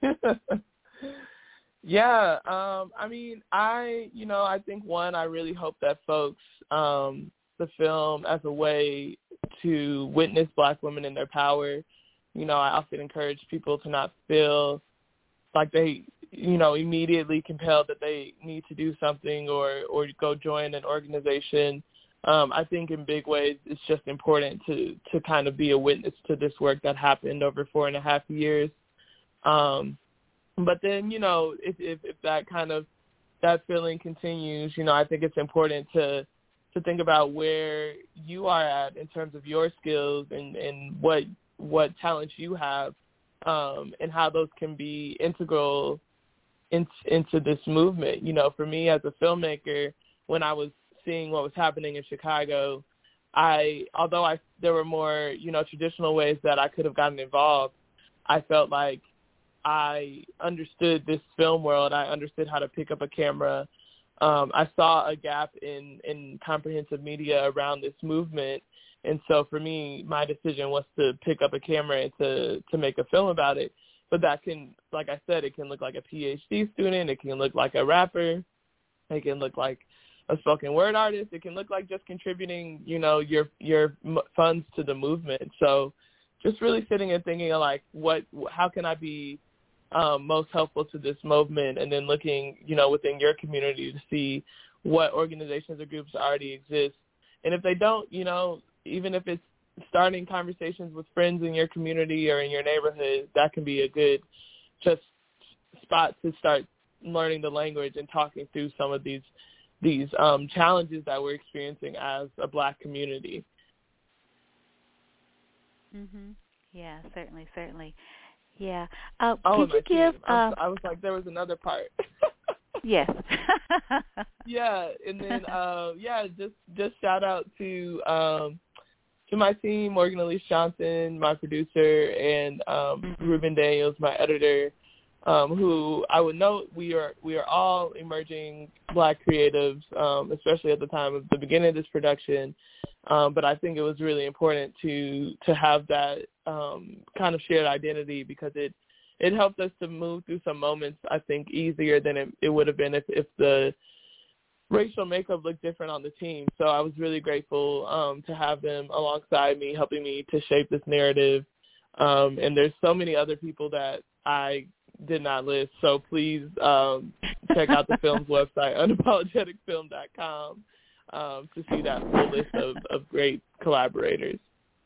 Right. Yeah, and um, I believe your film um, is already out as of August, but something's happening this week. Yeah. Um, yes, we'll, we're actually premiering. Um, we're opening in Los Angeles at the Laemmle Monica on Friday, um, mm-hmm. with Q and A's on Friday and Saturday night, and then um, we actually just found out we're going to have a virtual run at the Roxy uh, in San oh, Francisco. Super. So oh, yeah, nice. so um, if folks are up in in SF or in the Bay, um, you can check us out via the Roxy's web. Well, if you go to our website, we have it listed there as well. But um, it'll mm-hmm. be playing virtually, so you can watch it watch it at home um, starting on Friday as well. Oh, excellent, excellent. And uh, I just want to um, just want to just name your your folks again. Um, you know, we're speaking to Ashley O'Shay, director producer. Got Morgan Elise Johnson, producer. Uh, Ruben Daniels, junior editor, and um, we've got Sam Trump, composer. Yvonne Welbon, um, executive producer. Uh, Gordon Quinn, executive producer, and Jolene Pinder, executive producer. Um, this is a really, really, really good film. Oh my goodness! Congratulations. Thank you, thank you so much. I really appreciate you taking the time. Oh, no problem. And and one last thing, I just really, really love the way um, you you sort of you take the microcosm and you you place it against the macrocosm. So we're talking about, you know, these two women, Janae um, Bonsu and Bella BAHHS. However, their lives are are sort of um, illustrative of a larger um, mm-hmm. movement of of black women in in in revolution. You know, freedom. Yes. You know, as as for our people, as Bella says a lot. You know, like I might not be mm-hmm. here. You know, they're from you know Fred Hampton. You know, uh, mm-hmm. country. You know, like he talks yeah, about. Absolutely. You know, the revolutionary and how we need to be organized and and I might not be here, but the work will be here. And she talks about how these words, you know, this poem, you know, her life work will be here even if she's not here to see it reach its mm-hmm. fruition. So, um and so you you give these really wonderful graphs, you know, of of of sort of what's going on in the end you sort of call the ancestors names of all of our our, our people who've been killed mm-hmm. by police and it's just it's just really beautiful you know seeing the juxtaposition you know the mapping and and the quotes and you know you did your work really really well you know the way you put things within context so people can like you yeah. say watch these women you know come into their own but also you know, see how, you know, this is sort of organic and how it Yeah. takes the whole community, you know, to make change. Yes, absolutely. And I think your point about um about Janae and Bella sort of being representative of of the larger movement is really important because um, you know, for neither for neither of them has this been about um them, you know, becoming celebrities or, or like organizing superstars in this work. Um, but I think, you know, by seeing their growth over the over that much time that people can audience members can look at this film and really overlap or or resonate with different moments in each of their journeys um whether it's the whole thing or just or bits and pieces throughout. And i think you know there's so many other other women leaders black women leaders in chicago that we weren't able to to include in the film at least at that level but are are essential and integral to the work. So i just encourage people to seek out the to seek out the work that's happening in Chicago, to seek out the women that are leaders in their community, um, and and understand that that there are so many other folks who who deserve this sort of recognition um, and archiving. That it's really important that we archive our movement, our movements, and, and what's happening in our communities um, in a contemporary sense, and not just you know historically after it's all said and done. So. Mhm. Right. Yeah. This is just the start. Mhm. Yeah. Totally. And you know, and then those of us in the Bay, you know, you know, Alicia Garza is one of us. so, and she's still working, still moving. Exactly. You know, her book came out earlier this year. You know, sister got it going on, and and you can plug in. And it's really wonderful to be able to organize and be unapologetically African American, being of African descent. You know, native to this land and and that's what you know one of the things you know your name even unapologetic like you know stand up you know claim it all you know this is our nation we built it good thing you're coming out on labor day weekend right it's like you know black folks Yes. built this nation exactly. But You black black care. people can rest. Don't don't labor. yeah yeah yes yes indeed well, you take- take good care ashley and looking forward to perhaps having you know another conversation you know in the future For sure. Thank you so much, Wanda. You're welcome. Take good care. All right. Bye bye. Bye. Peace and blessings.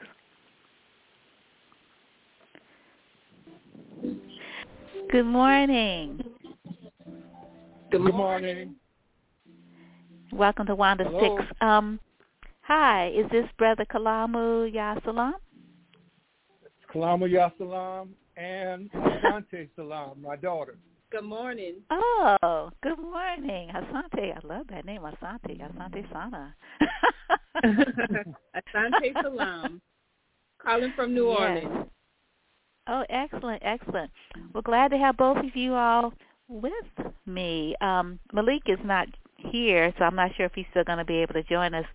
But I'm glad you all could to talk about sort of what's happening on the ground on the 16th anniversary of Hurricane Katrina this past weekend, and Hmm. and Hurricane Ida, you know, just I guess touching down and then leaving, and you all don't have any electricity. Um, we've been told. That's true. Citywide, we have started getting messages of some some sprinkles, and sprinkles as in one drop at a time, not shower sprinkles of Mhm. um, electricity being restored in the metro area. We've gotten messages about two places that have power. Other than that, it's absolutely no electricity for businesses, for residences, for infrastructure, for um, the infrastructure, civil infrastructure, business and economic infrastructure, as well as residential.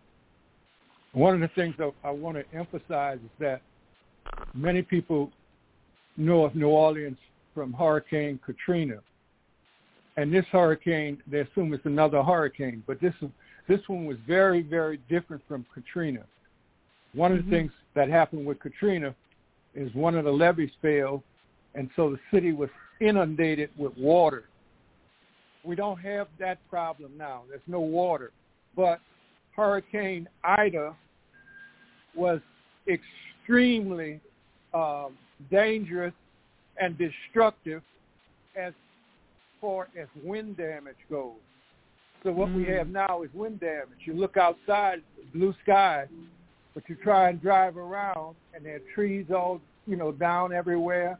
And we're talking whole ancient oak trees that have come topside down, some topside down, some sideways, with their root structure just up sideways in, across streets, across power lines, across houses, across fences. So it's a very different um, experience mm. from Katrina that we're suffering through now. And a, and a big problem is without, to be a metropolitan area and you don't have electricity is, in fact, it's worse than Katrina. During Katrina, you turn on your television, you can see images and so forth and so on. Well, right now, when the news people come down here, they can't even report. They can't send back images or what have you. And mm. we're also we have two two components in terms of this difference. One is that without electricity, our um, access to the internet is very spotty. For Katrina, it was the invention of texting. Before Katrina, we didn't text that much. Texting was an accessory communication. When Katrina happened, we couldn't call each other, but we could text to find out where each other was. And because we had electricity, all you had to do was get to a location. Here, mm-hmm. no matter where you are, you could be in a fancy place, you could be in a shack.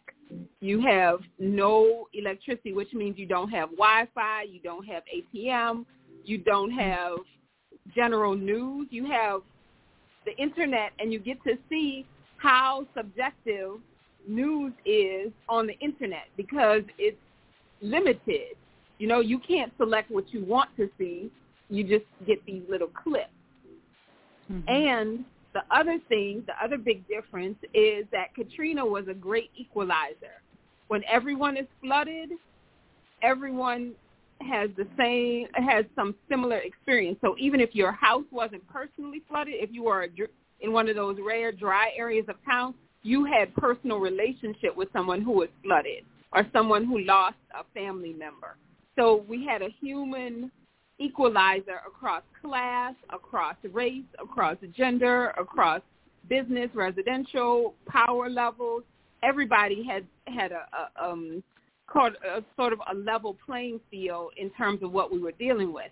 With the wind being the damage, removing us from power, um, electric power, it means that the level of class and resourcefulness in terms of options, not just having money, like literally cash or money in the bank, but having options beyond the city limits having options and connections with family members outside of the city, having options in terms of critical thinking and solution-oriented collaboration means that we have access to gas, which is powering our generator, which powers our refrigerator, which powers our charging our phones, which is our hotspot that give us internet connection through which we're talking to you now, which gives us our mm-hmm. portable AC, which allows us to not be in the heat index of 103 in New Orleans in August. But oh it also goodness. means that in the, if I use a Katrina analogy, we were all drowning and floating in the water of Katrina. But if we had that same water analogy for for Ida, some people are in yachts with captains rowing their ships and they fully equipped and they got shades and they got water and they got, you know, clean whatever, and they can get anywhere they want to get. Some of us are in boats with rowing capacity. Some people can fit with us, some people can't. Those yachts are blowing up some water on some of those boats. So the people in the boats are better than the people in the water. Then we got a lot of people in the water, and then we got people on shore who never even made it to the water. So we are every we're feeling the discord and the disgruntledness, and we're on the aftermath, a missness of COVID, which mm-hmm. was already had a lot of fear and unsettledness in our people's lives. You know, so if we go into communities, it looks the same. You know, some people they places were still damaged from Katrina. They come up, you know, like one of my nephews said, I ain't got over Katrina yet. How you asking me how I feel about Ida? You know, so there's a lot of um unrest, anxiety, anxiety, fear, and the fear is increased by the way news is reported. So it's better to make the optics seem crisis oriented and it means that people are rushing around and feeling crisis and I and I'm mindfully saying, okay, we're present. We have our faculties. We have our minds. We have our safety. We have our lives. We have each other. Let's make some thoughtful, mindful decisions. We don't have to respond to this fear and crisis that is being cultivated around us and in our society of reporting and and responding. Right, and at the same time, make no mistake, this is bad. Oh yeah, we're not implying that it's not. Mm-hmm. At the same time, we have wherewithal to, you know, for those of us who are black, and as you were talking about with your previous guest, unapologetically of African descent here in America, this ain't bad compared to, you know, I think Ossie Davis talked about doing his own own uh stunts and uh Do the Right Thing and somebody's like, You an old man, how you diving on the ground? And he like, This ain't picking cotton you know? I could I mm. could, you know, do a little physical discomfort or inconvenience.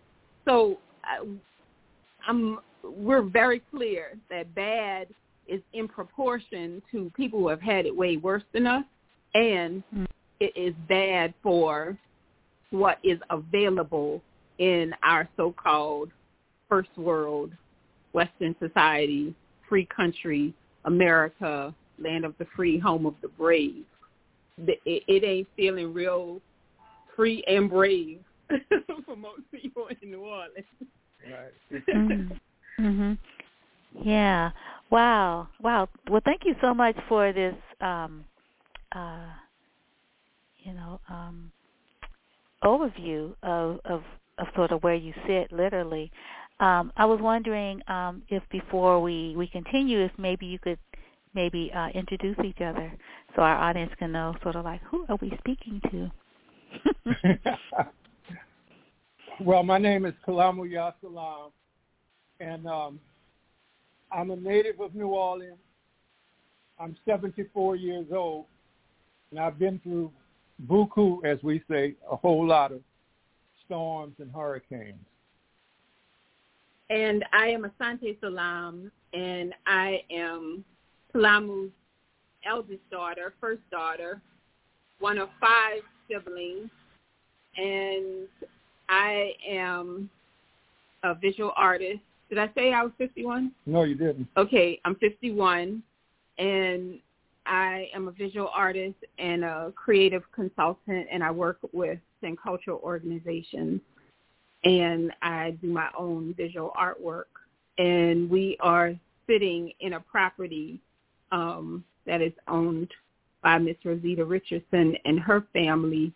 And my fiance, as you can hear, the lawnmower going back and forth because the windows are open despite the heat in the rebuilding mode, cutting grass because in New Orleans, grass goes fast. After every after every rain, you're gonna have a whole lot of grass. So he's out cutting grass, you know, powered by gas. So yes, that's mm-hmm. who we are. And that's a, yeah. I might add that that's a major issue in the city right now, the lack mm-hmm. of gas. Um, and and living in a modern metro area, there are two things that you got to have, electricity and gas. I don't care how much money you got.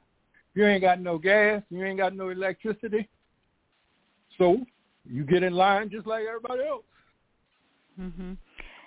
Yeah, and you know, I think about all the offshore drilling, um, you know, right there in the Gulf, which New Orleans is part of the Gulf region. Um, it doesn't make well, it's sense not that there would be no. drilling. I would add, yeah, I would add one thing that is Hmm. not commonly known. The petro industry, the oil companies, have cut Mm-hmm. canals all through southern Louisiana. So there's soil erosion going on. And whereas there used to be marshlands with uh, uh, with trees and what have you that would stop storms coming, uh, slamming in, that slammed into Louisiana, a lot of that land is no longer there because of all of these uh, canals that have been dug to facilitate the uh, exploration of petroleum throughout the south part of Louisiana. So New Orleans today in 2021 is a lot closer to the coast than it was, you know, 16 years ago with uh, Katrina and certainly many, many years ago with some of the other more famous uh, hurricanes such as Betsy in 1965. Um, there, there are a lot of complications to talking about this, and we don't have time to go through all of them. But Wanda, we really appreciate you at least introducing this to people so that they understand what you see on television is not even the tip of the iceberg. You're not, you don't really fully understand what's going on because they're not going to sit down and explain to you, well, a lot of the damage is done because of the petro industry. You know, you're not going to see that on television. Right. So we're talking about the environment and the treatment of the land and our planet Earth as much as we are talking about our neighborhoods and our people. Hmm. Yeah, yeah, but you know we're you know we're people of African descent, so we know the land is you know it's it's an energy, it's a life, you know. So you think about Mhm. years ago, what happened to the land, and the land was also injured. Um, and Mhm. we wonder about those stories that you know the land is is continuing to have a discourse with us, you know whether we acknowledge it or not. Um, I mean that's why you know the hurricanes are doing what they're doing, coming off the west coast of of the continent, you know, called Africa. You know that whole that discourse around you know you took you took our beloved and and you know carried them across the oceans and they were coming for you you know we think about you know oh yeah. And and those stories. So anyway um yeah i i was just wondering i'm just like um i i haven't looked at any visuals but i'm just like seeing these trees you know lying like so many toppled you know human beings because you know trees in certain certain cosmology are people um so we think Mhm. so like i'm looking Mhm. at i'm just looking at these these these these failed people unburied um when I'm Right. thinking Part about part of what you're seeing, part of what you're seeing again is not apparent if you don't understand it. But when Ida came, it was a lot of rain. It was a slow storm, and the rain, the the ground in New Orleans and in southern Louisiana is not very deep. You go six, eight feet down, you're gonna hit water sooner or later. And what has happened is this ground was saturated with rain, so that when the winds hit, Forceful winds. it just it, the trees just could not stand, and that's why you when you see these trees, uh, the images you may see, you'll see trees and the roots of the trees, because the mm-hmm. ground could not hold it together. Yeah, yeah. So, what are people doing who don't have gas and are not able, don't have generators and aren't able, like, if I don't know what I was hearing was that you all aren't going to have electricity for a long time. So, so what? So what? know. What are the what, what's going on? We don't know what's going to happen. We do know that there are certain efforts being made um, by the city administration and state administration to, mm-hmm. in some cases, move people, in other cases, to make uh, changes so that people can survive. For instance, the uh, SNAP program, uh, the food stamp program, was extended down here in New Orleans so that people could actually use it, use their food stamps to buy uh, hot food, uh, prepared mm-hmm. food already, which was not the case in general for SNAP. Um, mm-hmm. And there are things like that. So I don't want to make it seem like one, we're helpless, and two, that nobody is coming to the rescue. Uh, I think that there are people in the federal government who are trying to do things, and certainly the people of New Orleans are not helpless, but mm-hmm. it is rough. I tell you, it is yeah. rough. And mm-hmm. the roughest part for me personally is uh, between midnight and 6 a.m. Because at mm-hmm. night, you Pitch know, black. you can't see oh. nothing. Uh-huh. And you know, you, you'd be surprised when, if you live in a metropolitan area, you are so used to seeing lights, even if it's in the distance. Mm-hmm. And when there's no light, you're totally disoriented. Mm. I mean, totally disoriented. And that's that's what what happens. We were we're here and we um, we're struggling, but I want to let people know this is not an easy one. And for me, yeah. those those hours between um, uh, midnight and and and 6 a.m. Those those are the roughest times. As the ghetto yeah. boy said, your mind plays tricks on you. Yeah, um, Malik just joined us. Um, Malik, I know you don't have you only have moments. Um, do you want to add so to the sorry, conversation? Oh yes, uh, I don't know who the brother was, but he's absolutely that's, that's right. Salam. And, yeah, Salam.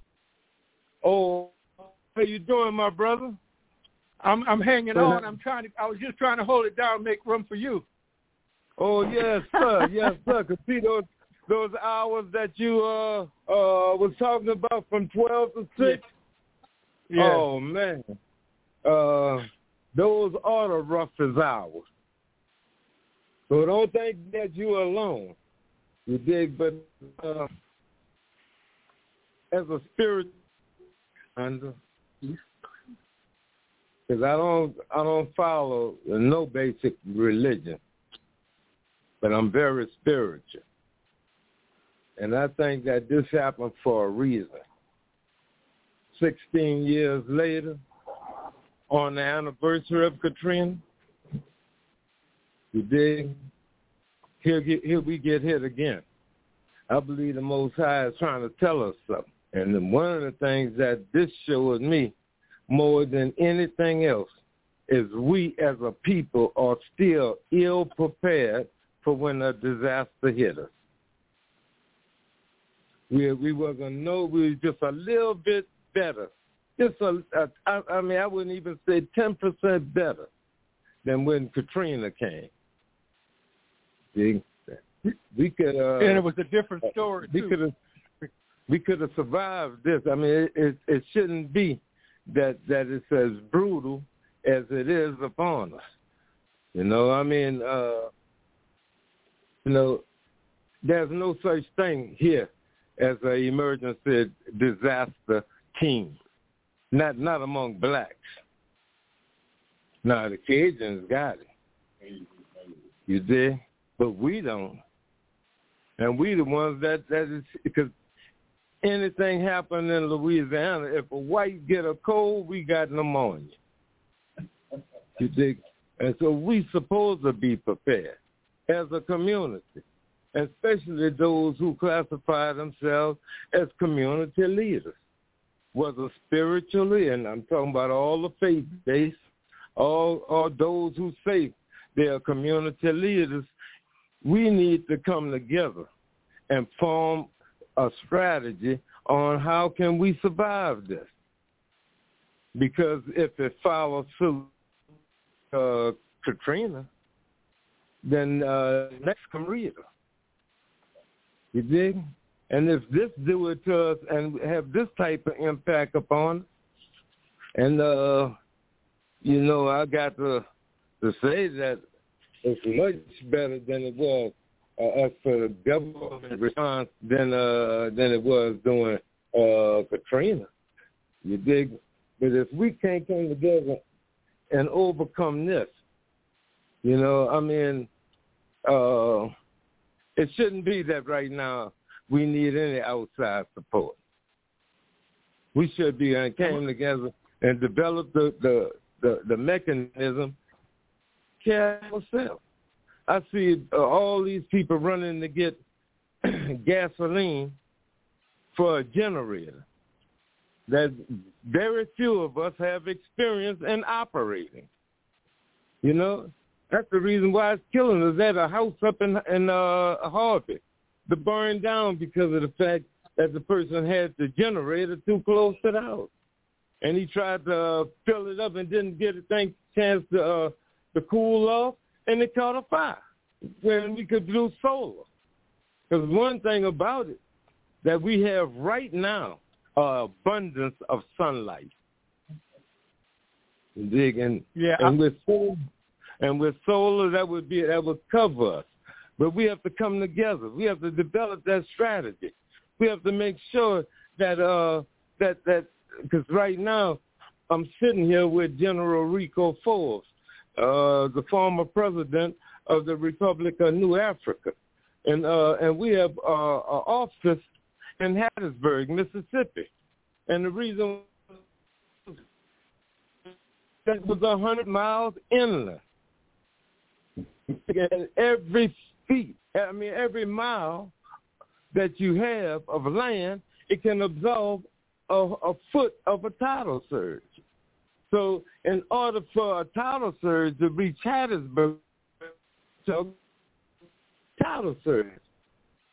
You think so again, and and that's what we have to do. We have to prepare. Uh, as an organizer, I, I learned how to organize under what, the, what we used to call the five P's, and that's proper planning, prevent poor performance. See? And we have to plan for it. Because, you know, it's not with us proper planning. We just got to plan. And we have to come together and, and do it.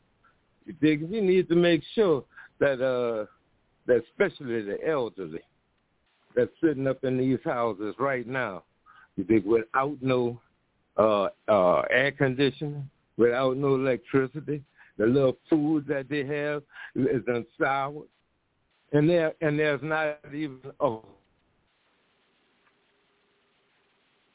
Yeah, I would say that lives on the West Bank. I live currently at, at Ashe, and I'm now staying with my daughter on the East Bank. Ashe Cultural Arts Center. Yeah, Ashe Cultural Arts Center, and I'm on the East Bank. But through uh, one of the particularities of Louisiana and of New Orleans in particular, if you're standing on the East Bank and you want to look to the West Bank, you got to look to the east because of the river bends and curves, and so that the West Bank is actually to the east of the metropolitan city. And it's, but it's, but it's crazy. And Malik and I have been knowing each other for. I remember doing uh, what's that that storm Katrina. Malik and I would run across each other in airports and everything. Mm-hmm. Um, this situation is not going to change by itself. Malik is absolutely correct.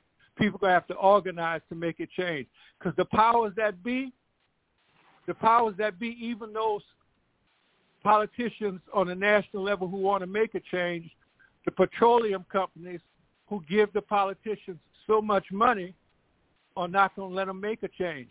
My brother, gonna, listen, I'm, I'm, I'm fundamental gonna tell change. you, we ought to be, we ought to get on our knees. And every black uh, in southern Louisiana who done been impacted by this hurricane needs to get down on their knees and thank whoever they believe as as that spiritual uh, head and then that Trump wasn't in office. Yeah, because it, and then building happened. on what and and building on what Oh, Brother the- Malik is Wanda, saying. I'm telling you, if this would have happened under Trump, huh? yeah, yeah, yeah. Katrina would have been a misdemeanor compared to what we had gone through. You dig? Mm-hmm. And and and yeah, yeah, yeah. The uh, the wealthy among us, those that got the connection, they would have made out.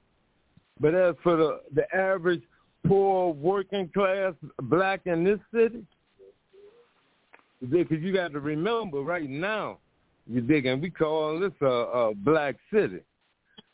But we don't even make half of what the average white family makes. You know, Mhm. Mhm. living in Brother Malik, Brother Malik, this is Yeah. Brother Malik. This is Asante. I'm uh, Kalamu's oldest daughter. We used to pass cross paths uh, with Peter Muhammad, um, Haroon in Algiers Yeah. Point when you was riding your bike to and from your Yeah. uh, common ground location.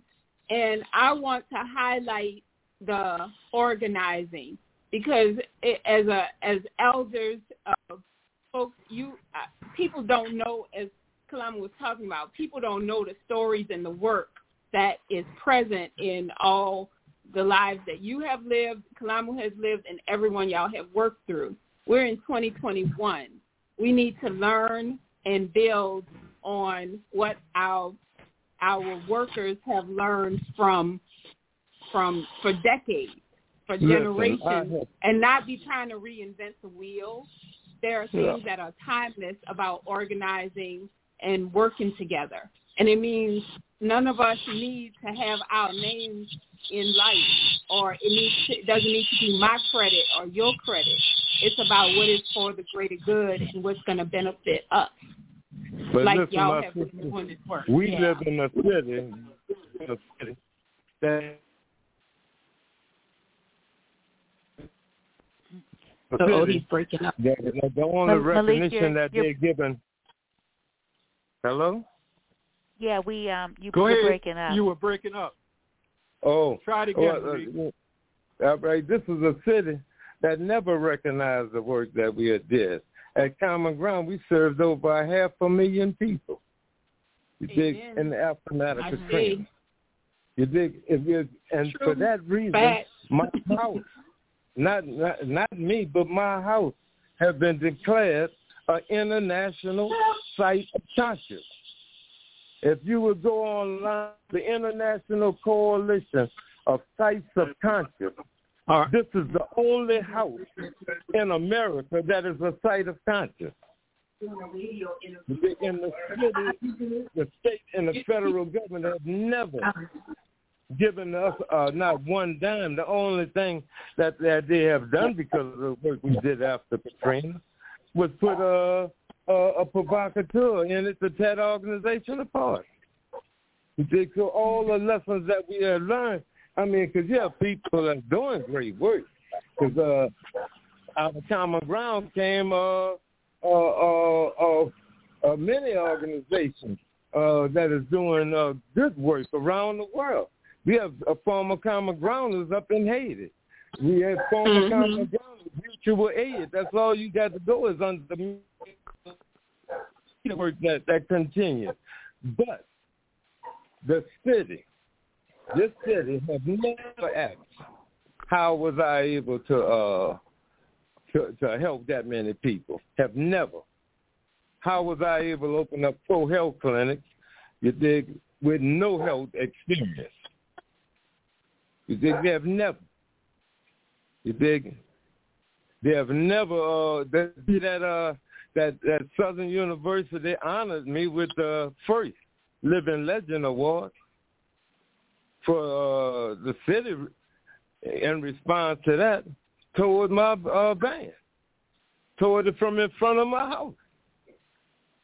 Yeah, uh, on uh, I, I could get credit uh, in in California and out uh, the country and globally for the work I did in the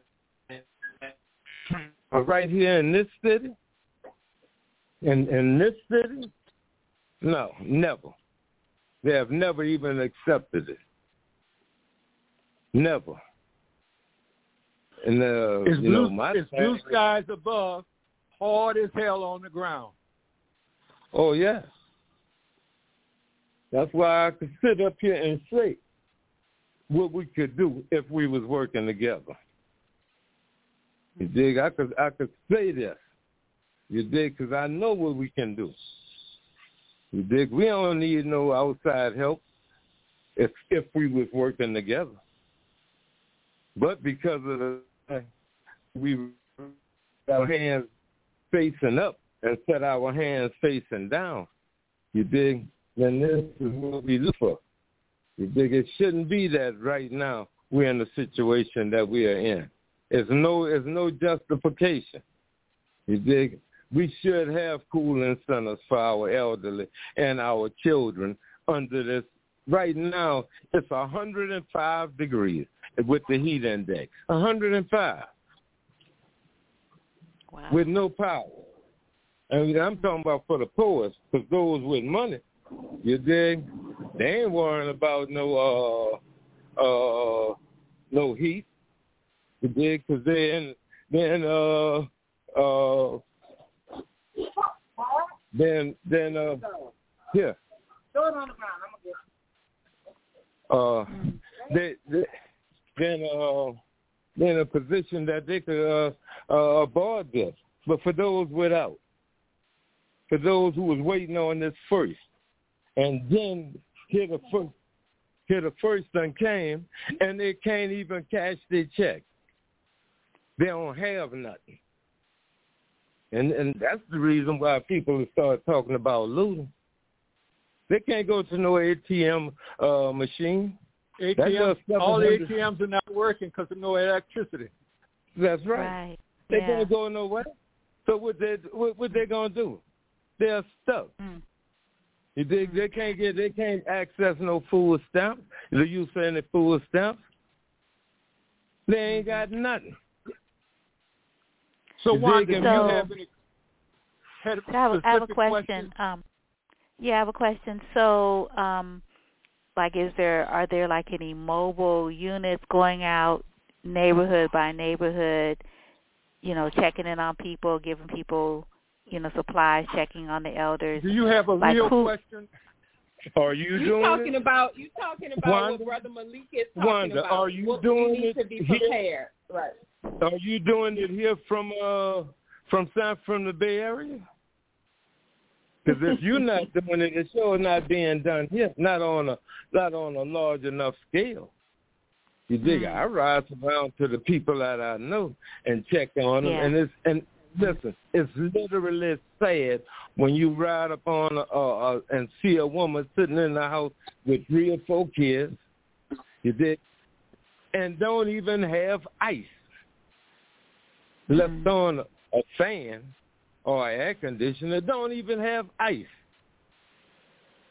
You know, and and and, and that should have been something that that every center should have been given away from day one. Ice.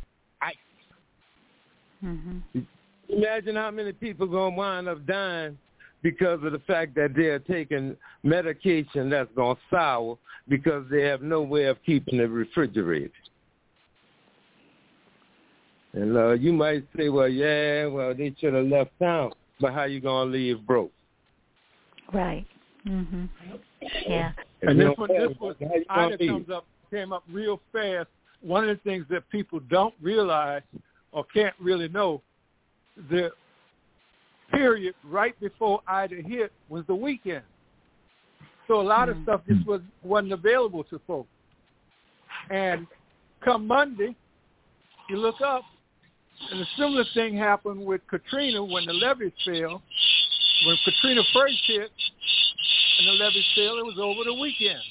These weekends are mm-hmm. brutal. They're brutal. And again, this is not something that's just common knowledge. But use, wherever you are, use your own imagination. What would you do if all of a sudden everything's closed Friday night and don't open up until sometime Monday? What would you do? Where would you go? How would you get help? Hmm.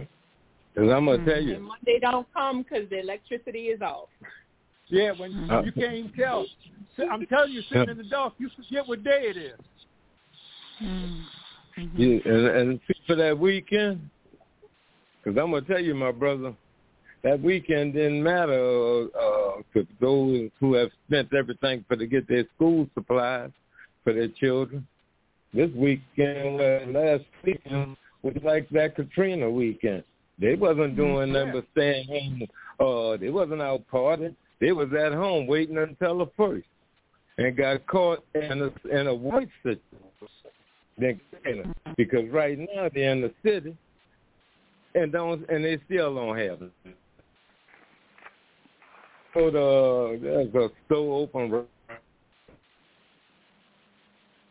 To go there and buy Yeah. You dig? But it's from the from the west bank to the east bank, both sides of the city, it's it's a hard place. And and Peter Muhammad, who I'm staying at at at his mother's place, because he's here, staying here to, to help with his family. Peter Muhammad spent half the day. Hear me, understand full well. Half of the day yesterday. Got up early in the morning. What time you got up around? Full day. Like we say, full day in the morning. Got out of here. He woke Try- up at four and found the gas station. He was driving around between four and six to find the gas station. And we the privileged ones. Oh yes, oh yes. And he 'Cause, uh, and and you where know, he I, I found the gas some people station. that, that either have to go to Baton Rouge, you dig, or either That's what I'm to about to uh, tell you. Uh, Uh, to uh, Gulfport, Pascagoula, Mississippi. Mississippi. Yep. Yeah, they have to go there in order to, to avoid these lines. But So those are the he ones ended that up- blessed, where- where- like where you did he said, my up at? sister. Them the ones that's blessed On because way they got transportation.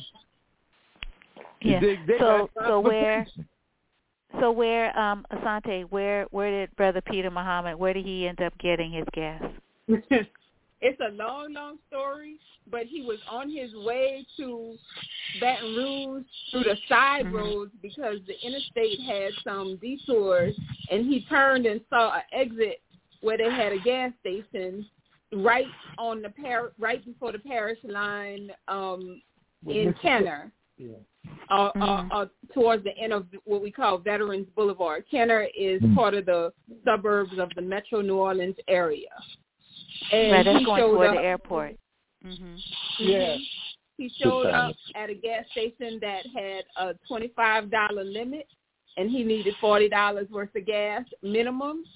He Uh-huh. showed up with a debit card because he's like, I'm going to a gas station. They pumping gas. I know the electricity works, or they got a generator enough to take some, you know, money off my Mm. card. They only accepting cash.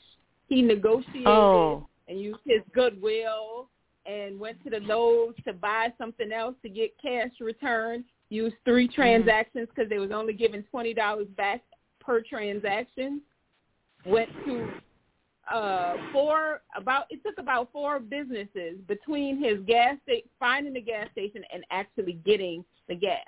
And if he didn't have Mhm. gas tank to fill up in addition to his car, he wouldn't have been able Mhm. to fill out fill up the generator. So you need the gas tank and you need a five gallon one to Yeah. do any, you know, sustenance. And this is a Mhm. poet. This brother is a poet, and he is cutting grass, doing agriculture. Because he's like, wait a minute, my words ain't gonna save the people when they ain't got no power. I can plant, Mhm. I can, you know, do some rebuilding. So we are artists. And if you want to talk about first responders, we are all Mhm. artists.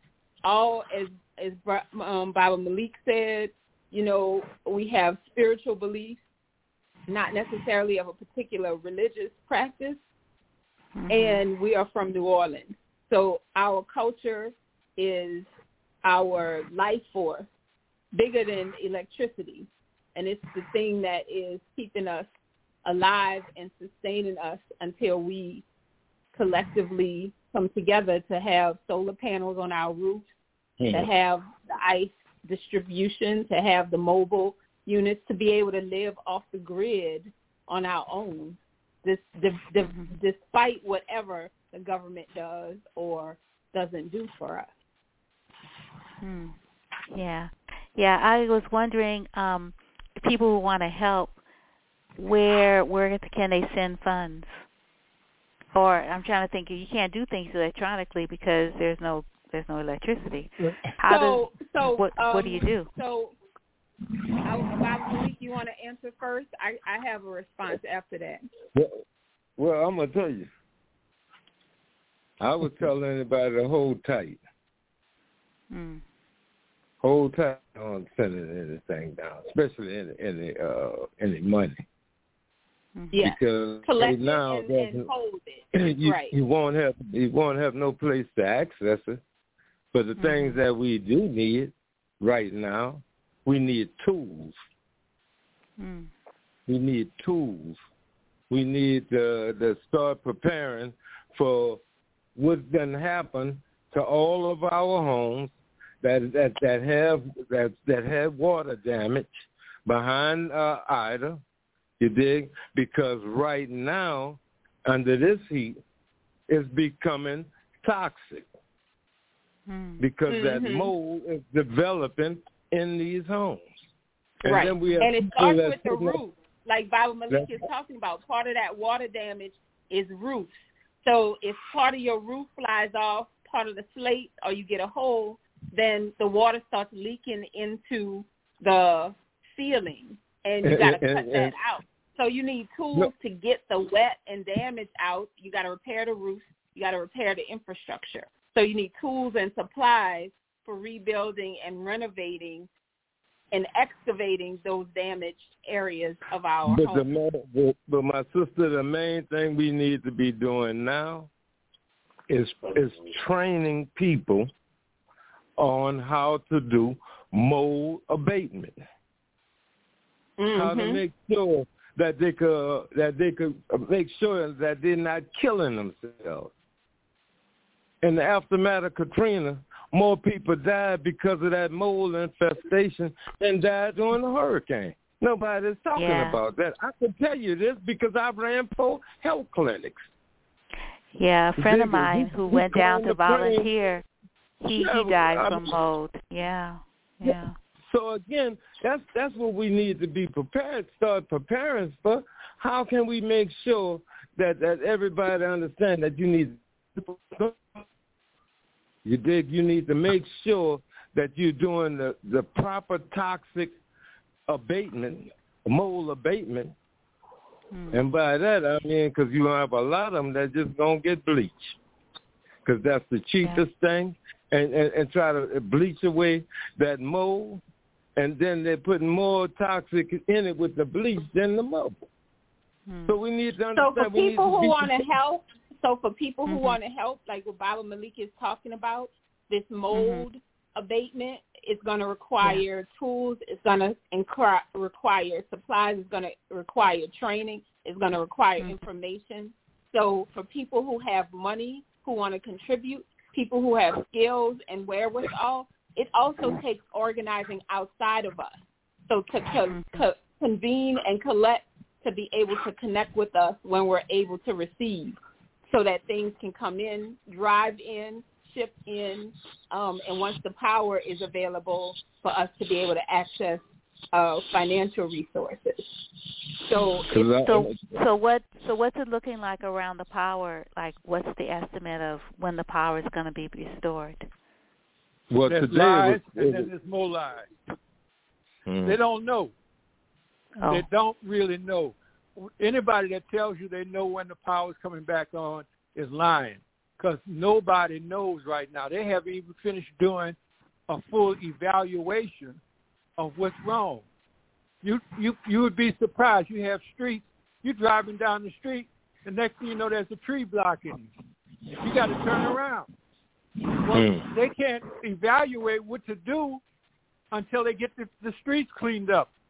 Where my daughter was staying on Norman Francis Parkway, which used to be Jeff Davis Parkway, she was staying a block away from a fire station. Understand what happened. When Ida hit, Oak Tree went down in front of the fire station, blocked the whole the whole uh, Norman Francis Parkway, and it was two days later. I don't know if it's still cleaned up yet. Mm-mm. It's still there. We went last night. It's still there.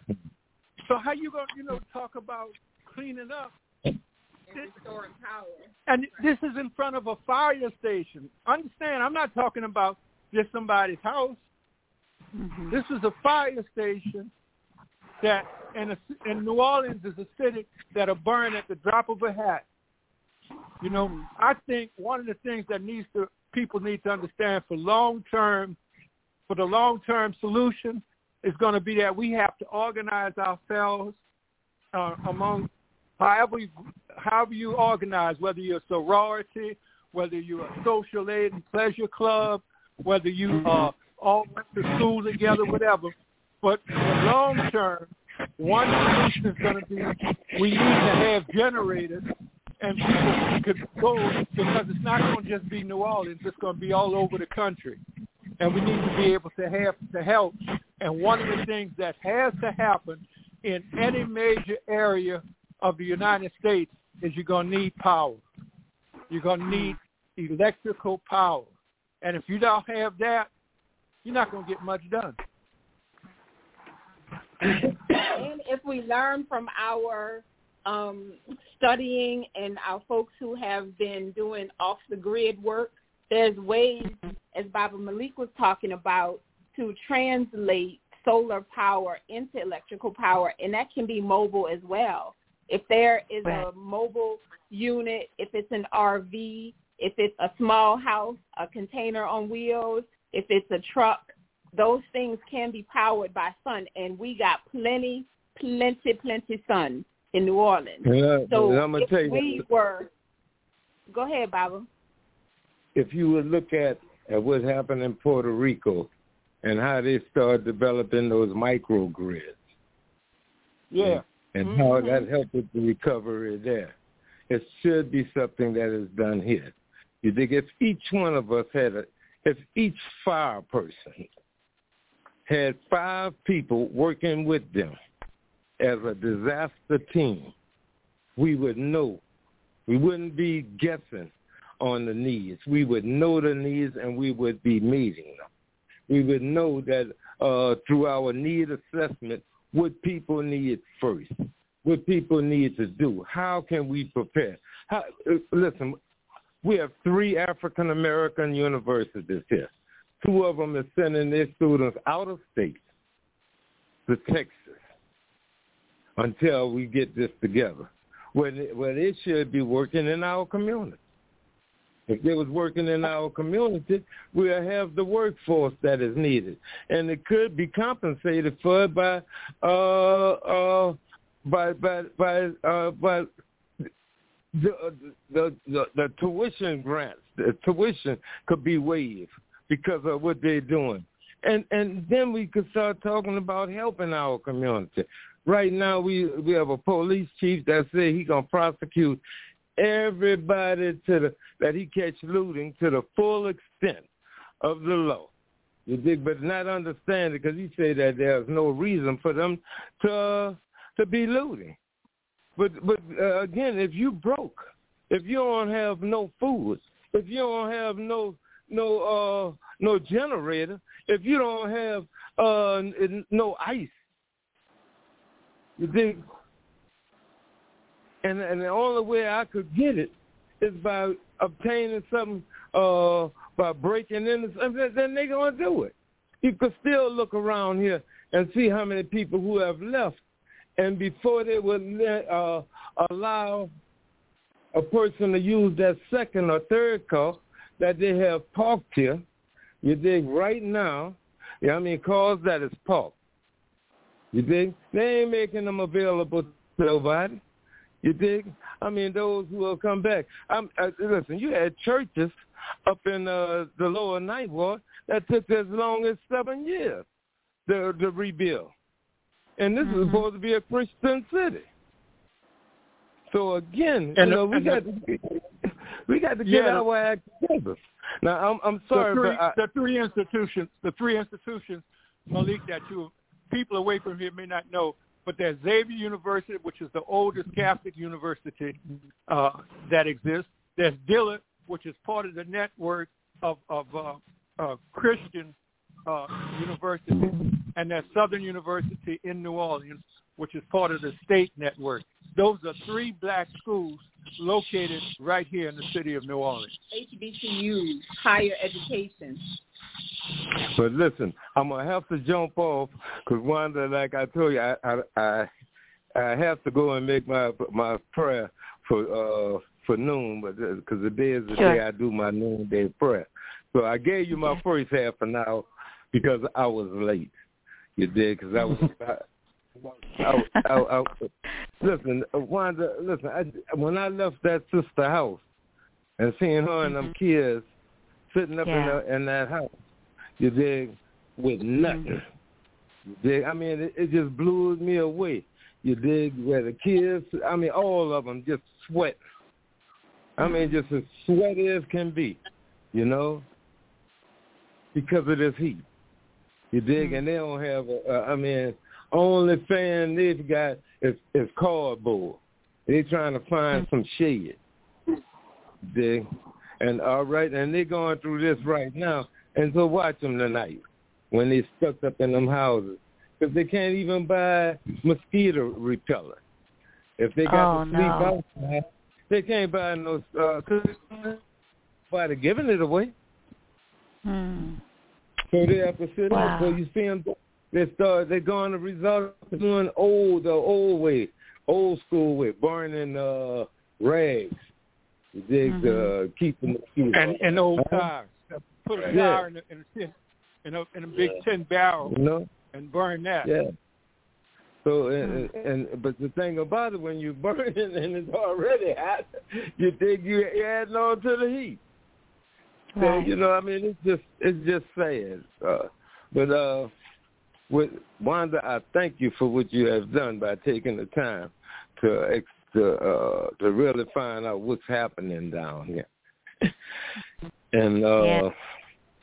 you know, I, I, that's all I could say is thank you for your effort. I I thank the the Bayview uh, newspaper. I thank uh, the Pacifica radio station out there. You dig it? And all those of conscience. But uh, most of all, I'm gonna tell you, I have uh, uh, made a call to Veterans for Peace. Hmm. Yes. And uh, we have just organized a, a Veterans for Peace chapter here. And so Mhm. we are asking people to come on down to bring some tools. Uh, and, and, and let's take advantage of this and, and teach some of these kids some of these essential trades. Because I'm going to tell you, before the hurricane, be, I mean, before Katrina, as for construction, uh, 90% of the construction was done by African Americans. Now, Mm. after uh, Katrina, and, and up to right now, almost 90% of the construction in this city is done by Latinos. Mhm. Yeah. So, yeah, so I mean, so we are uh, even losing the ability to pass on those skills. You know, so we have to uh, get our act together because I believe this is a wake-up call. Because just like uh, Katrina happened, again, we are still in the in it to, for us. We're still in the beginning of hurricane season, so we could be hit uh, by another one right after this one. Yeah. And with that, again, Wanda, thank you for everything. And my brother and and, and listen, my sister, I, I, I, listen, you uh, you're so blessed to have a father like you have. And I uh, surely am. all right. I already know. Thank you. Thank you. Oh yes, yes, yes. Y'all take care and and let's get together. Uh, Wanda, please share my number with them. Oh, And, certainly I will. All right. Okay. Bye bye. Bye. Peace and blessings. Yeah. Um, and um, I think earlier in our conversation, um, Asante, um, you might I think you mentioned uh, the pandemic, or or maybe uh, you did, Baba. Um, yeah. Kalam. Yes, I did. Yeah, mm-hmm. but the, yeah, but there is a pandemic which further complicates a complicated situation and a dangerous situation. Yeah, the the the, the complication is that in order to solve these a lot of these problems, we're gonna have to get together. But getting together invites COVID to come in, and yeah. the problem is Louisiana is number one or two, depending on what day of the, uh, of, of the year it is, of the week it is, in terms mm-hmm. of COVID. And yeah. New Orleans is number one in Louisiana. And mm-hmm. I want to also yeah. stress that this is not just when we say New Orleans, we in New Orleans understand that Angola parish, uh, I mean Angola prison system is part of New Orleans. The majority of people in Angola come straight out of New Orleans and they drive them up to Angola. And so this this is a multifaceted problem. It's not something that's going to be solved overnight. But I, I echo what Malik said. Thank you, Wanda, for, for taking the time and, and Might well to know. Expound on what Angola is for the people who don't know. Angola Angola prison system is the largest, yes, state penitentiary is the largest penitentiary system in the United States. It is Angola is number one in the well, the United States is number one in terms of incarceration. Louisiana is number one in terms of uh, the United States, and New Orleans is number one in terms of prisoners. prisoners. And that's because the majority of prisoners in Angola, which is the state prison system, come from New Orleans. And Angola is located in a bend in the river. And you don't hear about people escaping from Angola because either you got to go through the woods for miles or you got to swim across that river, the Mississippi River. Ain't nobody ever swam across the Mississippi River. And and the way that the geography is, it's got river on two sides and wooded area on two sides. You're not getting out of there. And it's built on a former plantation, and it is um, a self-sustaining system, um, metropolitan, you could call it so, because they grow food, they steward um, animals, they have uh, recreational activities. They have a they golf have course. Agriculture. They have education. They have everything internal there, and they have a plethora, a multitude of young and to elderly black men predominantly in from New Orleans who are there, and that it's about um, it's a short ride, but it's it, it's located on the border in the middle of Louisiana between Louisiana and Mississippi. Um, but Angola is very much a part of. It's not part of our geography, but it is a part of our community and our family in New Orleans. Yeah, Mm-hmm. the New Orleans people think of Angola as just as part of New Orleans. They have bus rides. You catch your bus. Mhm. The bus comes. Shuttle between New Orleans and Angola. Hmm.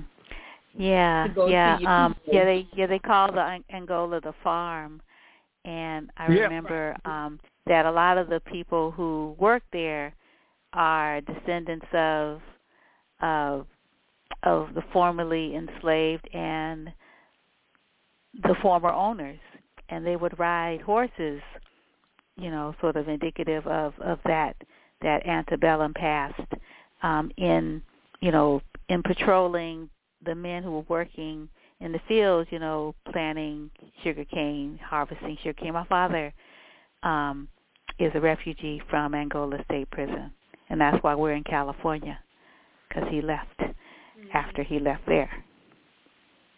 hmm Um, the part I want to reinforce about the history of and the the training a lot in terms of um, raising sugarcane. There's also raising of food systems.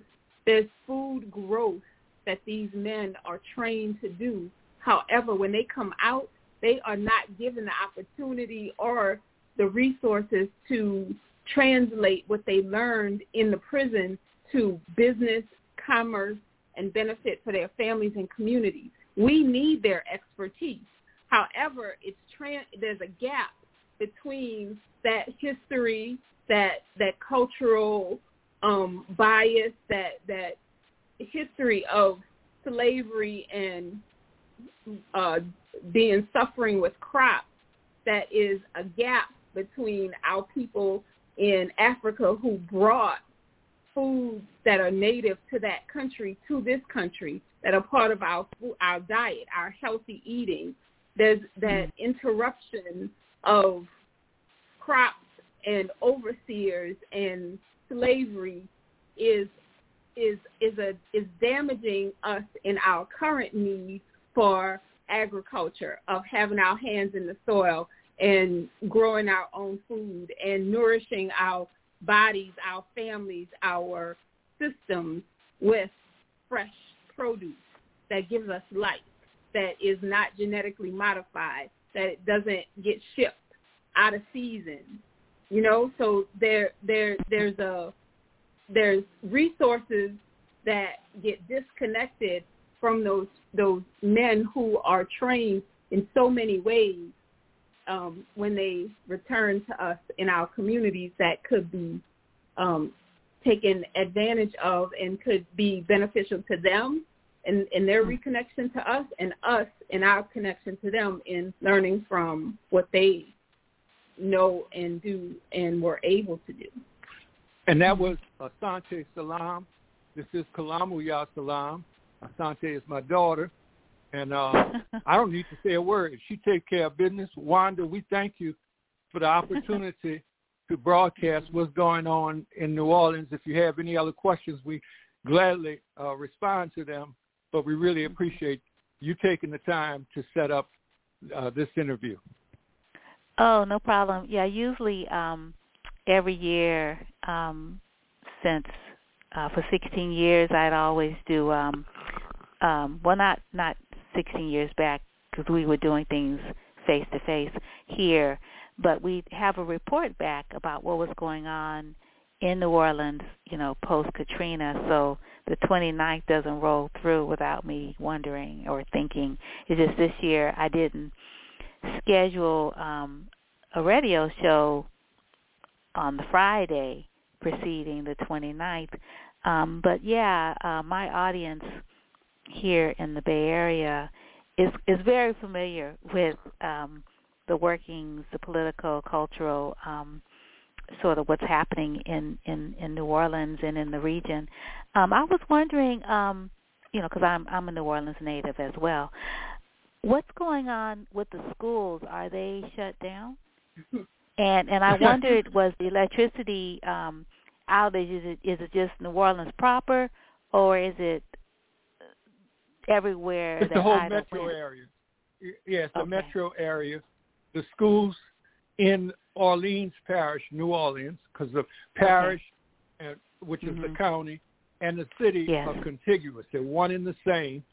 Um, mm-hmm. And we're adjacent to what's called Jefferson Parish on both sides of the river, the West, okay. West Bank and the East Bank.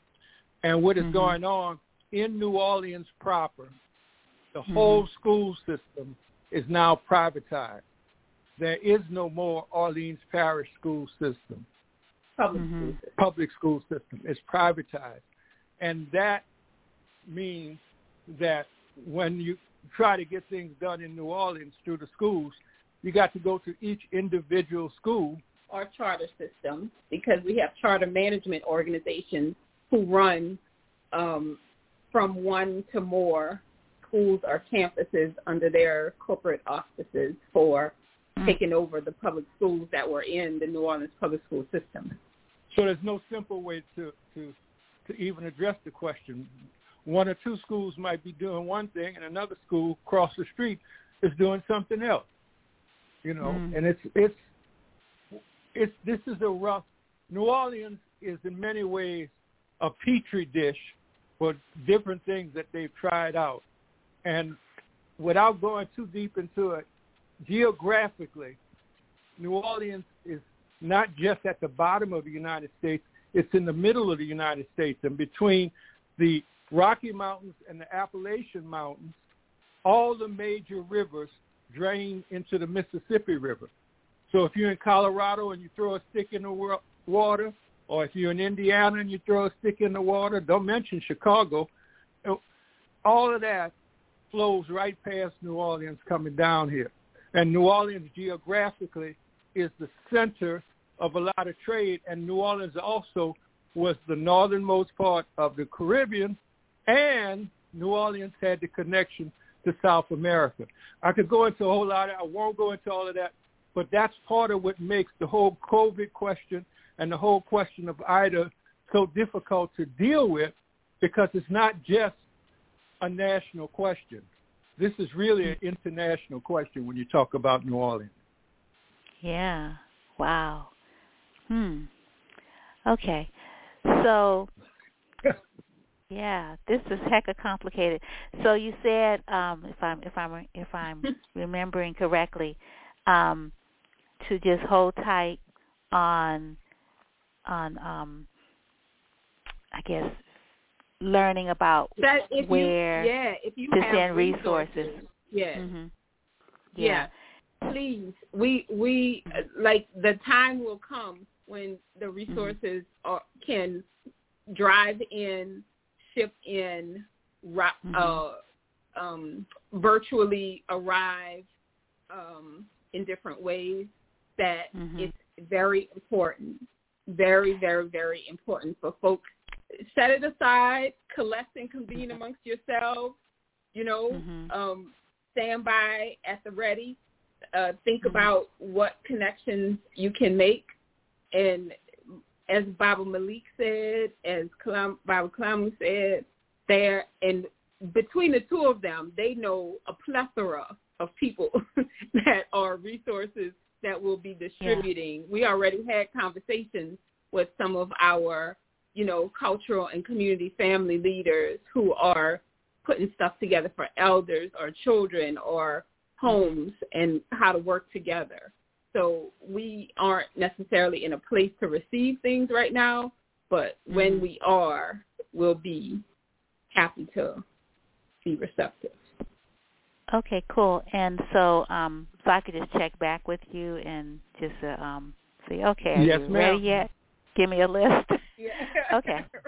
All right. Yeah, because I was just thinking, because Malik was mentioning, um, you know, how you could bring in the energy, um, and then I'm thinking about organizations like you mentioned, Veterans for Peace. So we get the organization if they're if they're vetted and large enough, then they know how to be safe, you know, as they come into this, you know, to the vicinity where, you know, you have to be careful about your own health. Right. And I would this is a right pandemic. now, right now, I would encourage people that want to help, help yourself wherever you are. Mm-hmm. Organize wherever you are, where, wherever there's a, whatever program or whatever. That'll help us in New Orleans. Right. Because Wanda, if you had a check for thousand dollars and you send it to Kalamu, ain't nothing I can do with it. ain't no electricity. Right. I want the thousand dollars, but I can't do nothing with it right now. And so what we Mhm. need to do is people need to help themselves wherever they are. Organize wherever you are. and help people who need who are near you. There are people right near you in your vicinity and circle out from there. Mhm. Your neighbor, Yeah. your family, your community. I know Mhm. it, it sounds it sounds backwards.